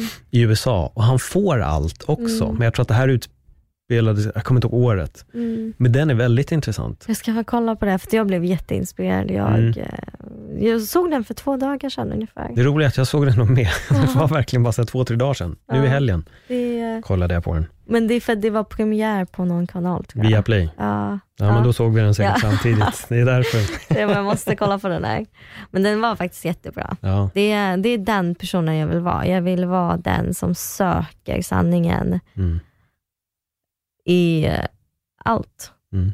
Och sen så tänker jag, det relationer i den kända världen intresserar mig inte. Så den sanningen behöver jag inte söka. Jag vill söka sanningen som kan förändra någons liv. Mm. Eller någons åsikt i och för sig. Hur många tror du har den bilden av dig när du har varit med i Paradise Hotel? Jag tror inte så många har den bilden av mig, helt ärligt. Alltså, grejen är, i min, min första säsong då, nu får jag ju prata bara om min första säsong, eh, så det är väldigt många, så, det är väldigt många reality, innan jag var med i reality har jag kollat på det och det är väldigt många som pratar, ja ah, men jag står upp för mig själv, jag tar ingen skit, jag är si och så, så, så, så. Och man lägger upp sig själva som bland annat, vi kan säga till exempel girl power, Mm. feminist, jag tar inte skit från män och allt. Men säsong efter säsong så ser vi att det sker antingen mobbning eller att folk tar skit eller att folk liksom inte står upp för vad som är rätt och fel. Och min tanke när jag gick in där är, jag ska vara mig själv. Och vem är jag? Jag är personen som verkligen inte kan ta skit. Det går inte. Eller jag är inte den personen som kan sitta och kolla på att någon annan mår dåligt eller är ensam. Mm. Så när jag gick in i huset så var jag den personen som bara, helt ärligt, jag gick in mot, det var två pop väldigt populära killar eh, i programmet eh, som hade nästan alla tjejer i spelet och nästan alla killar i spelet. Och jag tänkte så här, vet ni vad? Jag håller inte med er hur ni behandlar bland annat tjejer eller hur ni behandlar folk. Så jag tänker inte vara med er. Och det är där det är där jag tror att jag fick mycket följare för att folk tänkte, gud, det snackas väldigt mycket i alla säsonger att en person är si och så, men det har aldrig skett en förändring eller att någon säger ifrån. För jag sket ju totalt i om jag var helt själv. Mm. Så länge någon annan inte mådde dåligt eller någon kille inte behandlade en tjej fel. Då säger jag till direkt och det gjorde jag. Um, så den bilden folk har av mig tror jag ändå är ganska bra. Mm. För jag har inte fått ta någon hat utan jag, eh, jag, fick, jag fick väldigt, väldigt många folk som, unga tjejer framförallt som skriver, de ser upp till mig och de vill vara si och så och de tyckte att jag gjorde det så himla bra. Så jag tror inte de har en dålig bild av mig. Men samtidigt så är det Paradise Hotel, alltså det är reality-tv liksom. Så det kan den stämpeln kan man ju inte ta ifrån. Jag har sett ett klipp från den här säsongen. Jag gjorde det idag, för jag var tvungen att bara youtuba det lite snabbt för att se vad jag, vad jag kunde hitta. Ja. Dök jag upp grejer, men jag tänkte, ah, vad fan Pandoras box, det här låter ju intressant. Ja. Jag, jag har följt en, en, väldigt många faktiskt säsonger utav Paradise Hotel, Ja. men jag kan säga att sen jag och mitt ex gjorde slut så har jag också slutat kolla. Ja. Eh, men då var det just, jag vet inte om han heter, han Jesper? Jesper, ja. Som var med i X on the beach eller något Ja, sånt där. han var med Nej, i, vänta. ehm, Först var han med i någon, så var det. Ja. Exakt, exakt. Ja, men lite speciell kille. Jag har sett den säsongen med honom. Ja. Höga tankar om sig själv och så vidare. Men Ja. då är det just att någon tjej skulle inte sova med någon annan person. Nej precis, det tyckte jag var ja, jättekonstigt. och jag tycker det är så roligt för då säger Marcello, äh, men hon sov med mig. Mm. Och då säger du, jaha fast du var ju andrahandsalternativet. Det var det bästa. Alltså, Det var så jävla skönt klockrent. att säga det. för det märks att det knäckte honom. Det Ja, såg jag. Han blev 100%. helt tyst när han fick höra att han var nummer två. Ja. Eh, han hade ingen kontring på det alls och det, det, jag tyckte det var ganska roligt. Men du vet, vi ryssar, vi är ju så rapp i käften. Mm. Vi hittar ju svar till allt och vi kan ju, alltså jag är uppväxt med en kvinna som, alltså min mormor, hon kan trycka ner någon med sina ord. Alltså hon är typ känd i mitt hemland för att hon är så himla bra att prata. Hon Mm. kan verkligen trycka ner någon fort.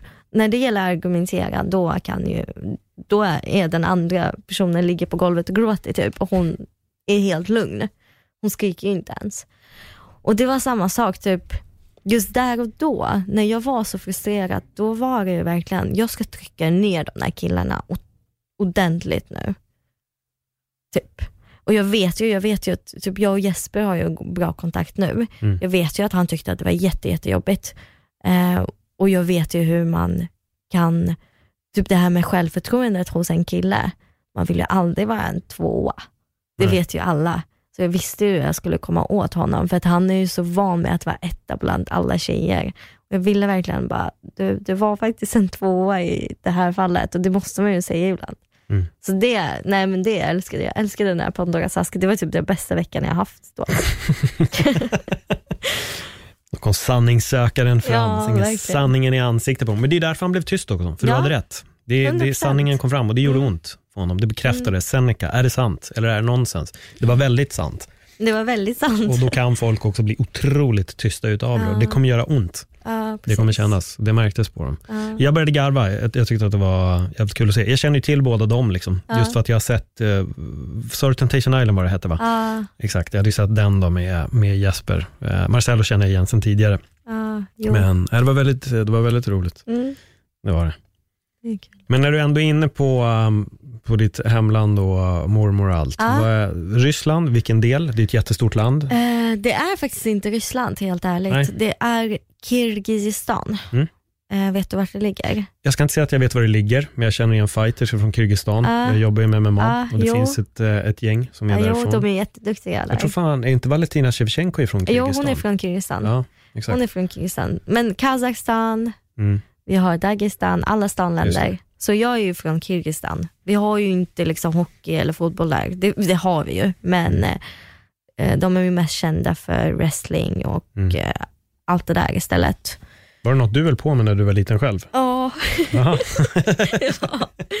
Men jag var ju, min eh, morfar har alltid velat ha en eh, son. Mm. Som han, han har ju inte fått det. Så när min, förs- när min syster föddes, då föddes ju en flicka. Liksom, och de bara, ah, okej. Och sen så föddes jag och eh, min största förebild är ju min morfar. Så jag ville ju, eh, jag ville ju eh, efterlikna honom. Jag ville vara honom, jag ville vara en man, jag ville vara en pojke. Så jag ville vara allt annat än en flicka med långt hår. Mm. Så jag gjorde ju allt som han gjorde. Du vet, jag ville köra bil när jag var jätte- typ åtta år, jag ville göra allt sånt. Så jag höll ju på med allt. Alltså, jag var ju jättebråkig. Jag startade ju alltid bråk i skolan. Vi hade olika skolor och typ, jag, hade ju, jag umgicks ju bara med killar. Mm. Så jag kunde ju gå, typ, nu, nu låter det jättetöntigt när man säger det, men jag samlade alla killar och så gick vi till en annan skola för att slåss mot andra killar. Det är jättetöntigt. Bara för att vi såg ner på den skolan typ. Mm. Det var ju ingen anledning riktigt. Samtidigt som min syster hade jättelångt lockigt hår och var jättegullig typ. Så ja, det är något jag höll på med. Ass-kicker från, från eh, dag ett alltså. 100 procent. Nej men alltså det var, ju, det var ju inte nice. Jag var ju inte snäll. Det är ju det som är grejen. Det är sjukt att, att man kommer till ett helt annat land och man förändras Mm. helt. För nu har jag långt hår och nu eh, gillar jag att fixa naglar, allt tar hand om mig själv. Men just där och då, jag hade kunnat slå någon tills den började blöda utan att ha någon empati överhuvudtaget. Men det är ett väldigt annorlunda klimat där borta. Ja, jo, Eh, där så- handlar det ju om att slåss. Typ. I, I skolan slår lärarna dig Mm. om du gör något fel. Och där handlar det typ om att slåss du inte så blir du slagen. Mm. Och det kommer ju inte ske. I min värld i alla fall. Så du gav Mm. mycket stryk alltså? Ja, gud det gjorde jag verkligen. Jag kommer ihåg det var några trillingar som gick på min syster, alltså tjejer. Eh, och jag kom precis från idrotten och idrotten i mitt hemland, jag kan säga så här, det är inte fotboll eller handboll eller brännboll som man kör, utan uppvärmningen är på typ 6 kilometer som du måste springa. Vi hade en jättestor runda runt skolan. Och sen så kör du verkligen jättehårt. Alltså, idrotten är typ tre timmar kanske, Mm. eh, med massa, massa övningar. Så kommer jag från idrotten, var helt slutkörd, så ser jag det är trillingar som är runt om min syster och typ kaxar sig. Men då såg jag ju bara svart, alltså då var det ju verkligen bara gå på alla tre och slåss typ. Så det var typ den personen jag var. Alltså jag, bara ser, jag såg bara svart och bara, ingen ska röra mig eller min syster typ i skolan. Vad hände? Nej, men det, det, det hände saker. De fick ju byta skorna. Eh, det, det gick ju inte alls. Sen så kommer jag ihåg att eh, när jag kom till Sverige så var det lite så här, det, det kändes konstigt för mig att, att folk inte hade respekt för lärarna. För att vi var ju rädda för lärarna, för lärarna kan ju inte slå. Det var ju alltid så här, du ska ha stor respekt mot de äldre. Oavsett vad de säger till dig så är det jättestor respekt mot de äldre. Sen så kom jag till skolan i Sverige och då var folk liksom, de tjafsade mot läraren.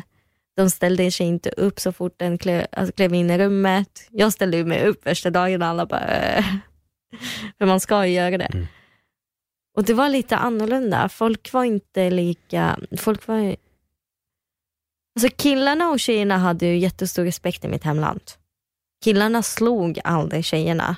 Det händer inte. Du, det händer verkligen inte, det går inte. Men här i Sverige så var det lite annorlunda. Det var mer jämställt kanske på det sättet. På Va- ett annat sätt. Vad var det som fick er att åka ifrån Kyrgyzstan? Jag vill börja där innan vi går in på mer om skolan här. Oj, det är en lång story faktiskt för att min mamma åkte ju dit, åkte långt innan oss. Mm. Hon lämnade ju mig och min syster till min mormor och min morfar. Mm. Pappa finns inte med i bilden. Ehm, hon åkte iväg när vi var, jag var åtta då. Åtta år gammal var jag då. Eh, och hon åkte iväg, jag vet inte ens vart hon åkte. Hon bara åkte till Europa, hon fick någon biljett. Hon, hon låtsades faktiskt vara en tränare för MMA-killarna, så hon åkte med två riktigt sköna grabbar. Eh, och sen så stannade hon någonstans, jag kommer ihåg första, första samtalet vi fick från henne, då var hon i Frankrike. Då jävlar ska jag vara fransk gumma, jag var helt redo att åka till Frankrike. Men sen efter ett tag så landade hon i Sverige, för det är där hon kände att det, det är här det finns trygghet för mina tjejer. Typ. Mm. För vi vet ju, vi alla vet att hade inte mamma åkt, då hade det an, antingen, om jag har verkligen jätte, jättetur, då är jag, ja, då snackar vi om tur, då är jag eskort i Dubai typ. Ehm, om jag inte åker till Europa och hittar ett liv där som mamma gjorde. Det är så pass? Det är så pass. På Så vilket, det- Okej, om vi bara, får, får vi definiera eskort här nu? Mm, Pratar vi egen fri vilja? Eller inte? nej, alltså det är ju aldrig egen frivilliga att åka dit ehm, och vara en eskort. Det är ju aldrig det. Nej. Men vad finns det för alternativ? Mm. Det, är där, det är det vi snackar om. Då är det ju, det är ju, så här är det. Du kan fråga vem som helst i mitt hemland av tjejer som har åkt till antingen Turkiet eller Dubai. För så är det. För när mamma åkte iväg så hade hon ett eller då var det folk som bara, okej hon är antingen i Turkiet eller Dubai. För det är så vanligt i mitt hemland att tjejerna packar sina väskor och drar från eh, Kirgizistan. Och då är det så här, vad har du för alternativ? Antingen åker du till Dubai och är eskort och får pengar så du klarar dig, så du kan hjälpa din familj i ditt hemland. Eller jobba där ett halvt år och sen komma tillbaka och kan köpa hus och allt det där. Eller så är du uteliggare och kanske inte överlever vintern. Typ så. För att i mitt hemland så är det antingen är du jätte, jätterik eller så är du jätte, jättefattig. Det finns inget emellan. Emellan är ju de som har folk i Europa som skickar pengar, som vi skickar pengar till mormor och morfar. Det är den mellan, mellanlivet som du har. När du var liten, vilken del tillhörde du? Vi var ju, alltså min mamma var ju jätte, alltså äckligt rik. Mm. Vi snackar om sjukt, alltså folk vet fortfarande vem min morfar är. Min morfar har ett namn i mitt hemland. Mm. De var verkligen vidrigt rika. Då snackar vi om vi- vidrigt rika. Men sen så eh, fick min morfar stroke och då gick det ju ner. Så innan det blev helt åt helvetet så åkte ju mamma. Mm. För de märkte ju, okej vi måste åka. Hur var det att inte ha sin mamma hemma? Vad konstigt, alltså det, det var Det var konstigt för att För jag känner, alltså just när man är åtta, åtta, nio, tio, elva i skolan och allt annat, det är ju där man hittar lite, eller där man börjar ifrågasätta vem man är, tror jag. För det började jag göra i alla fall. Um, och sen att gå till skolan och där folk vet att antingen är din mamma i Turkiet eller Dubai. Till slut börjar du tänka, men gud min mamma kanske är i Turkiet eller Dubai. Så man ändrar ju sin bild av sin egen mamma på grund av frustrationen över att hon inte är där. Typ.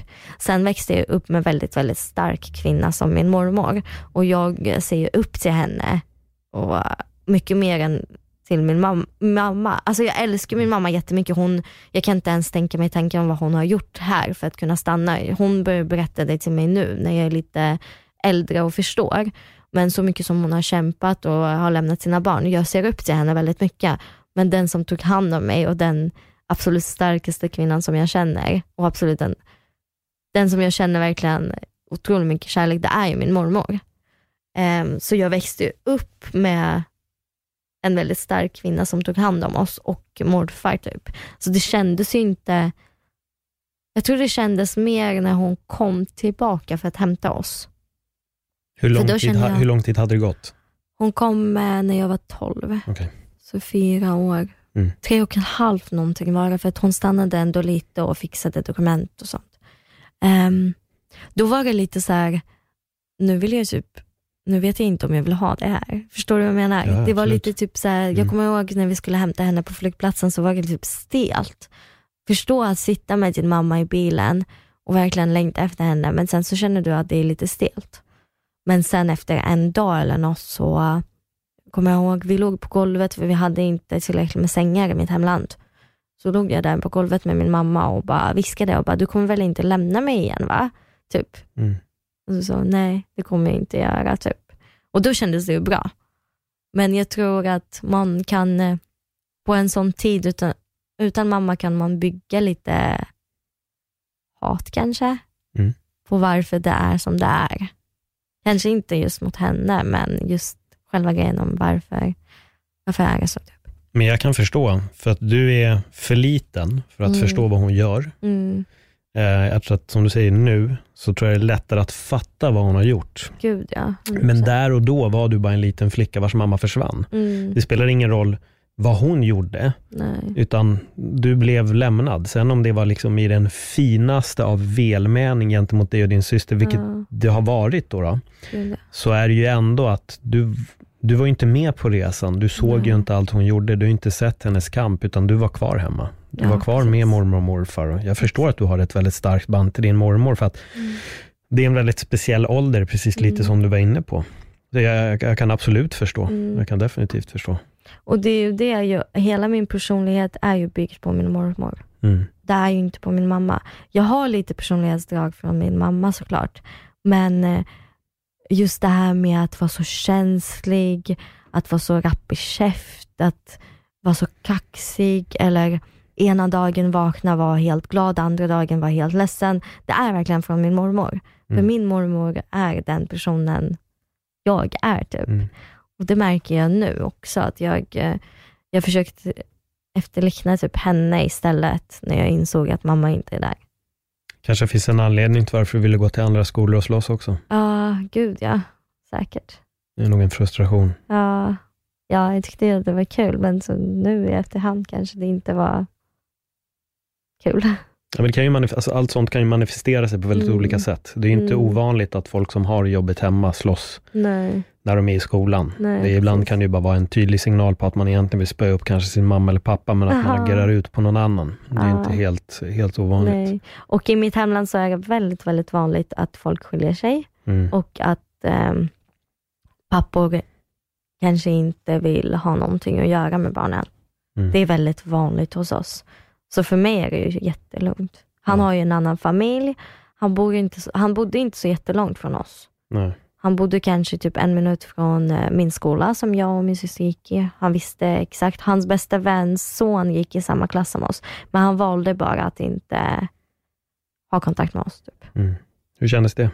Nej men jag bryr mig verkligen inte. För han, min pappa är ju min morfar.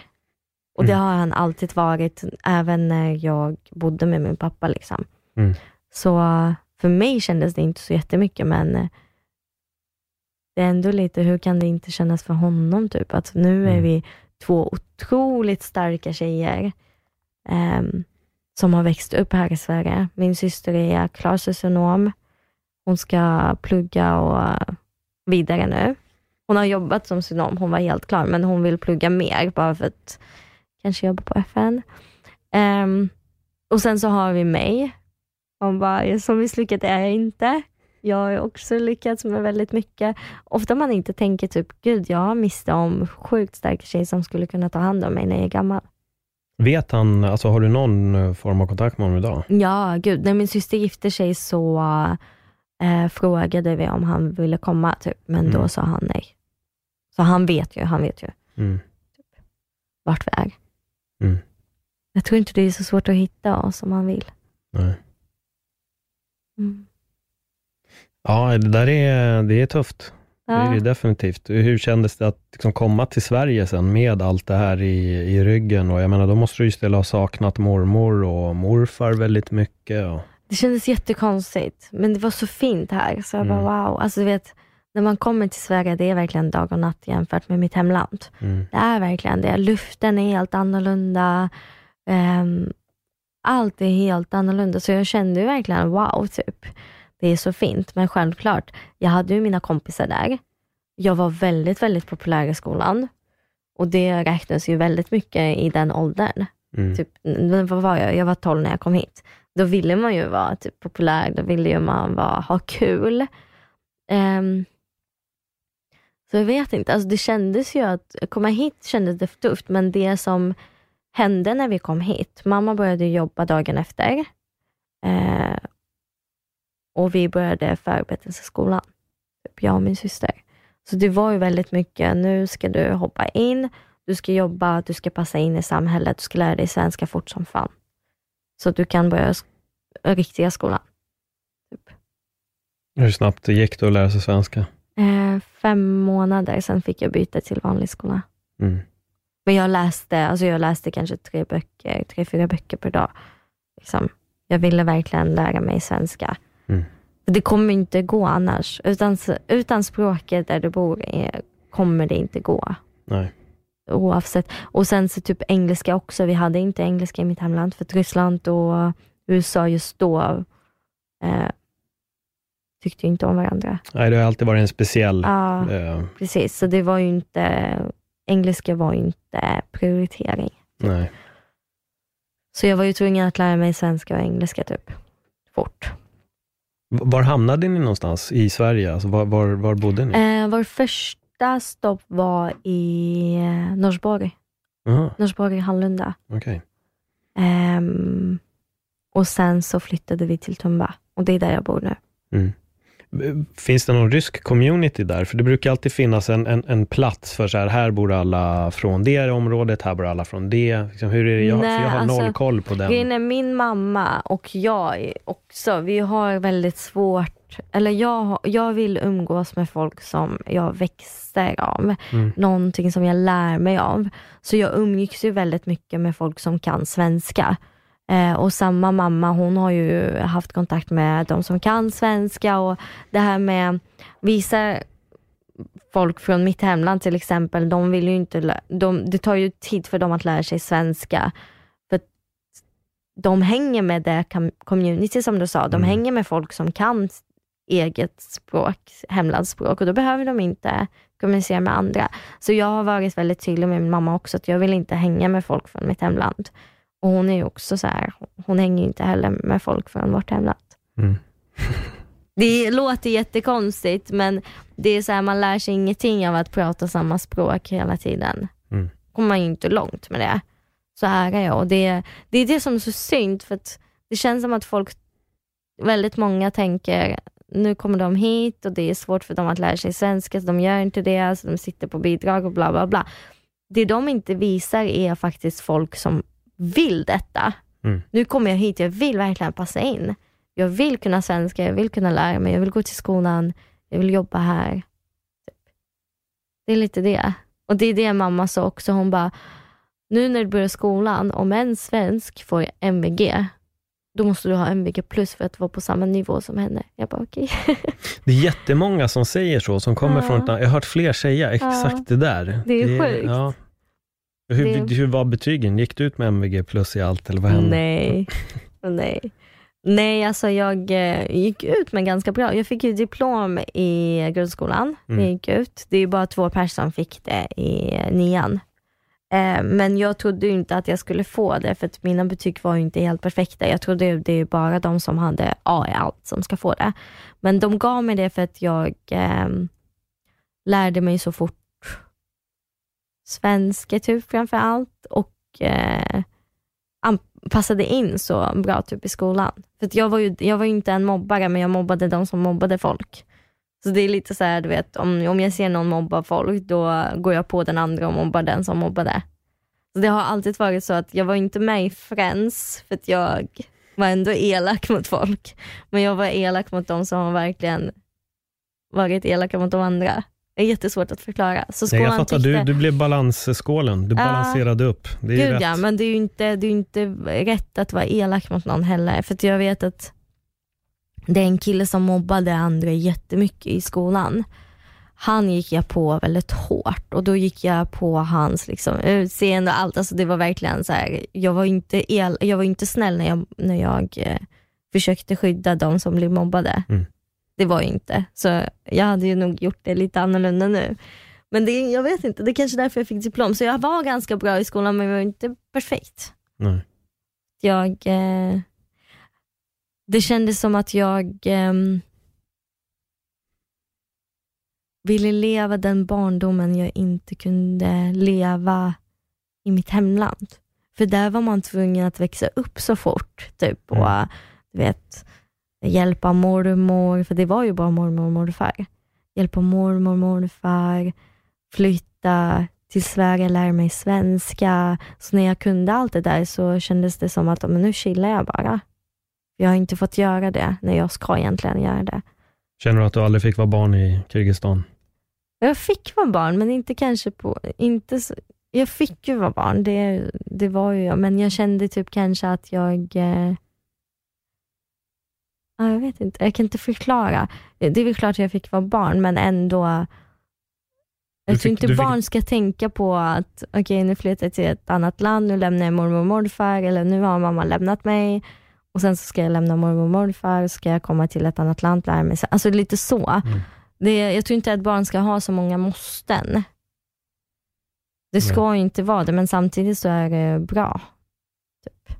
Du fick växa upp snabbare än många andra i alla fall. Ja, jag fick ju lära mig dubbelt så mycket. Mm. På så kort tid också. Vad förvånade dig mest när du kom till Sverige? Ehm. Folket.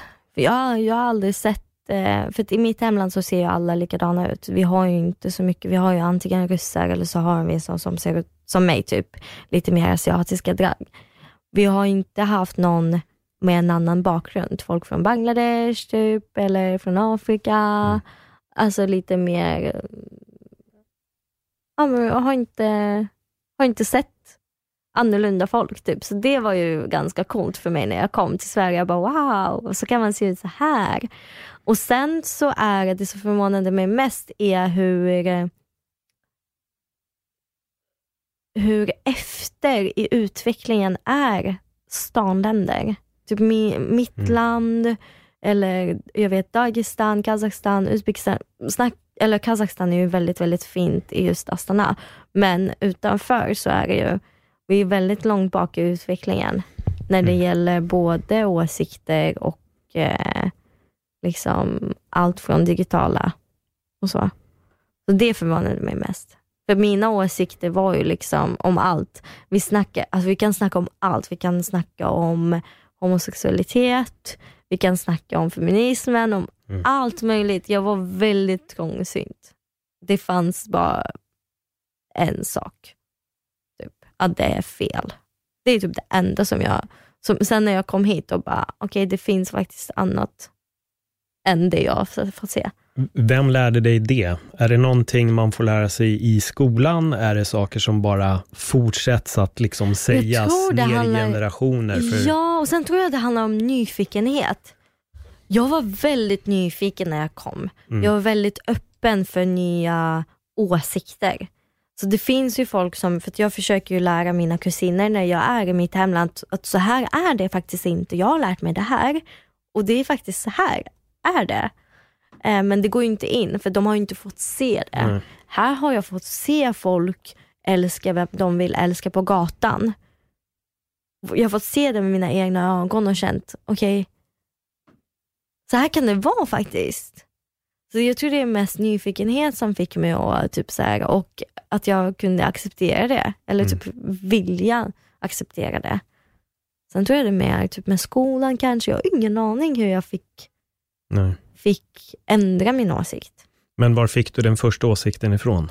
Det, det, det var lite det jag menade, att, att det är på ett visst sätt. Jag vet Ja. hur det ser ut alltså, i Ryssland Ja, det vad det helt gäller homosexualitet. Det är Det är helt, helt skevt. sjukt. Vi och- har ju liksom en, en sjukhus där man kan göra, där de tror att de kan eh, göra eller för de tror ju att de är sjuka, Ja. vilket det inte är så.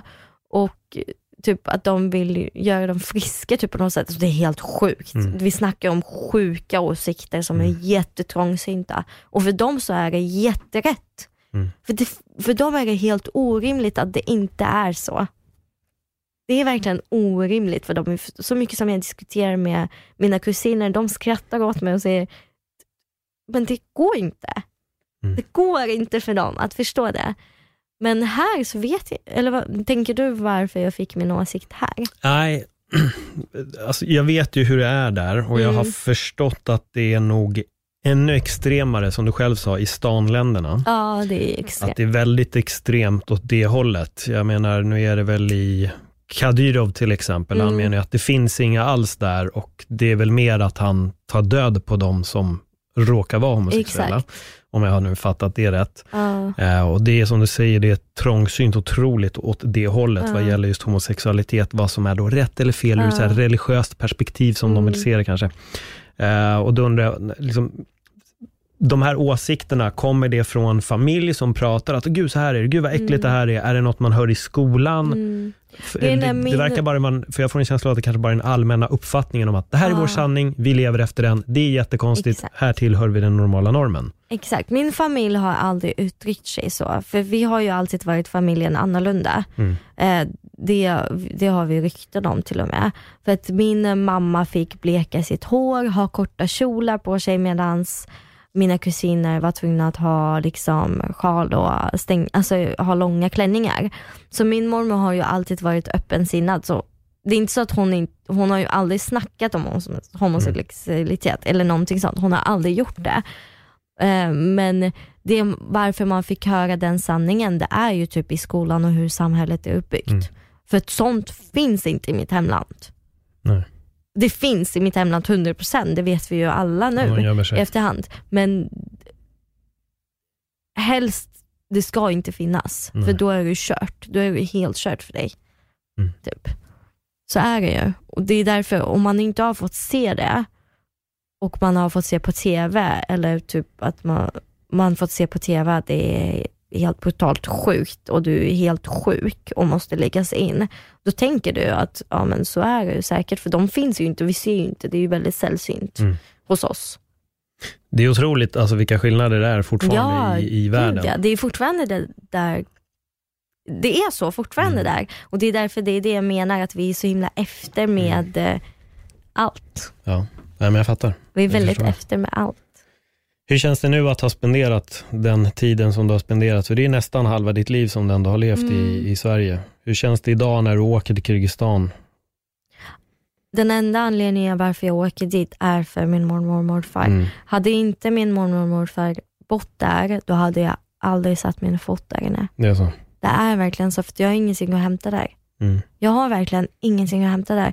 Det är inte ett land, det är ett land som behöver räddas liksom. Men det är inte ett land som jag skulle kunna bo i eller tycka det är nice att åka dit.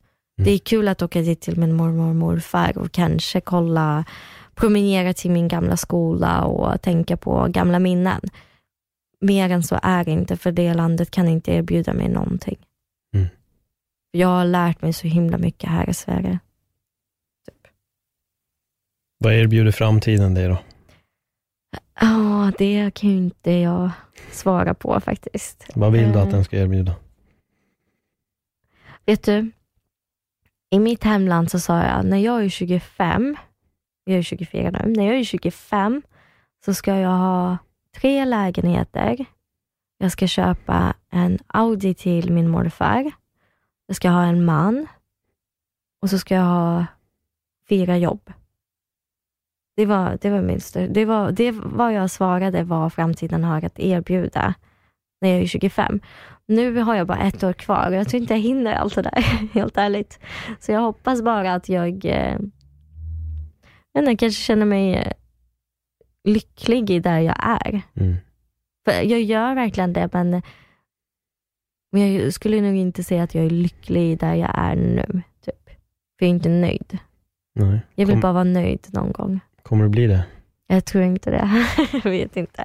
Jag tror inte man, jag tror inte man nöjer sig. Vi funkar ju inte så tyvärr. Men i alla fall typ kanske, jag hoppas jag, hoppas jag blir en bra jävla journalist. Mm.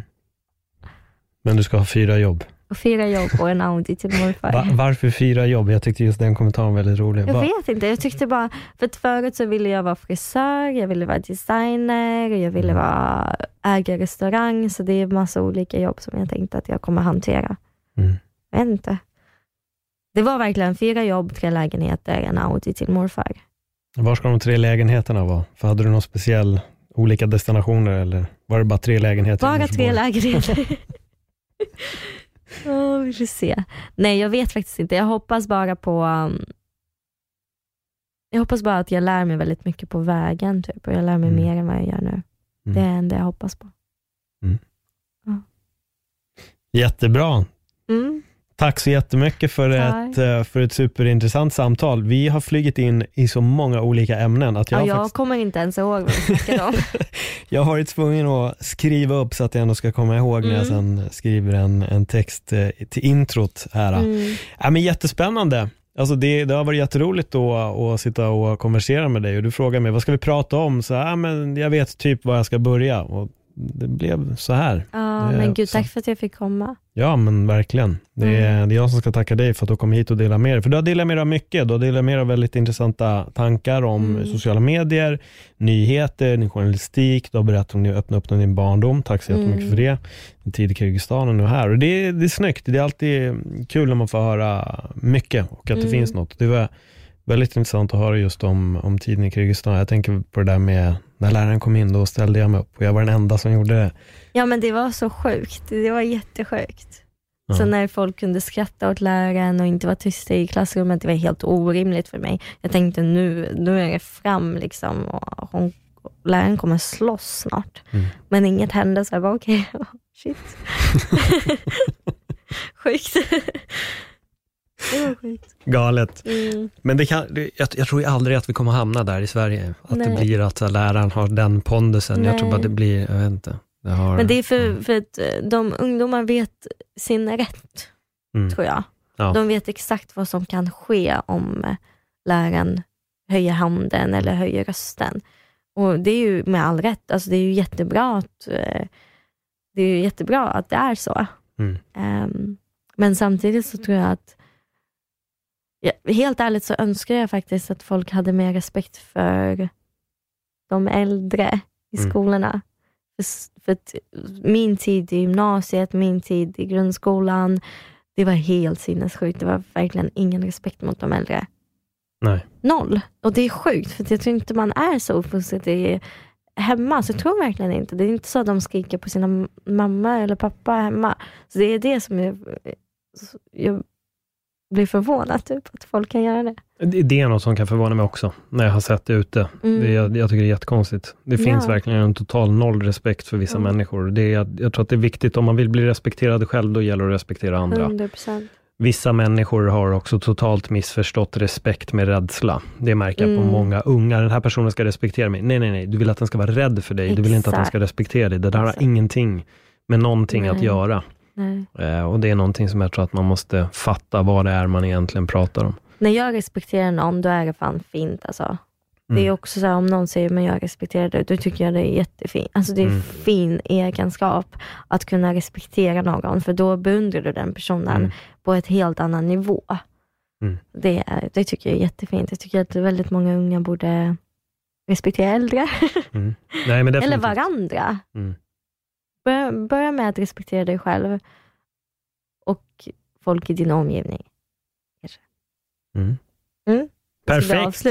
Nej, men det, var, det där var ett sånt perfekt avslut. De där slutorden tyckte jag var riktigt, riktigt bra. Mm. Om folk inte redan följer dig på din resa via sociala medier, Mm. var hittar man dig då? Ehm, alltså jag svarar oftast på folk på Twitter. Mm. Eh, men ni hittar ju mig på Instagram, Helen Candela. Ja, men snyggt. Mm. Snyggt. Sök upp, följ. Om ni gillar avsnittet, dela det jättegärna på alla medier som ni har. Om ni vill följa mig och skriva någonting om det här avsnittet så heter jag att Paul Delvaje. Bara in och söka. Recensera gärna podden. Glöm inte att prenumerera. Så säger vi tack för den här gången. Men glöm nu inte att respektera människor i din omgivning. Helen, tack så jättemycket än en gång. Tack själv. Tack. Hej då.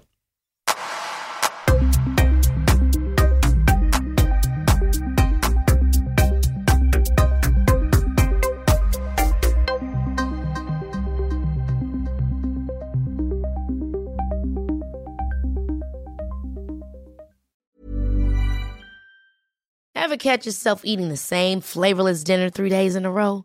Dreaming of something better? Well, HelloFresh is your guilt-free dream come true, baby. It's me, Kiki Palmer. Let's wake up those taste buds with hot, juicy pecan-crusted chicken or garlic butter shrimp scampi. Mm. Hello Fresh. Stop dreaming of all the delicious possibilities and dig in at HelloFresh.com. Let's get this dinner party started.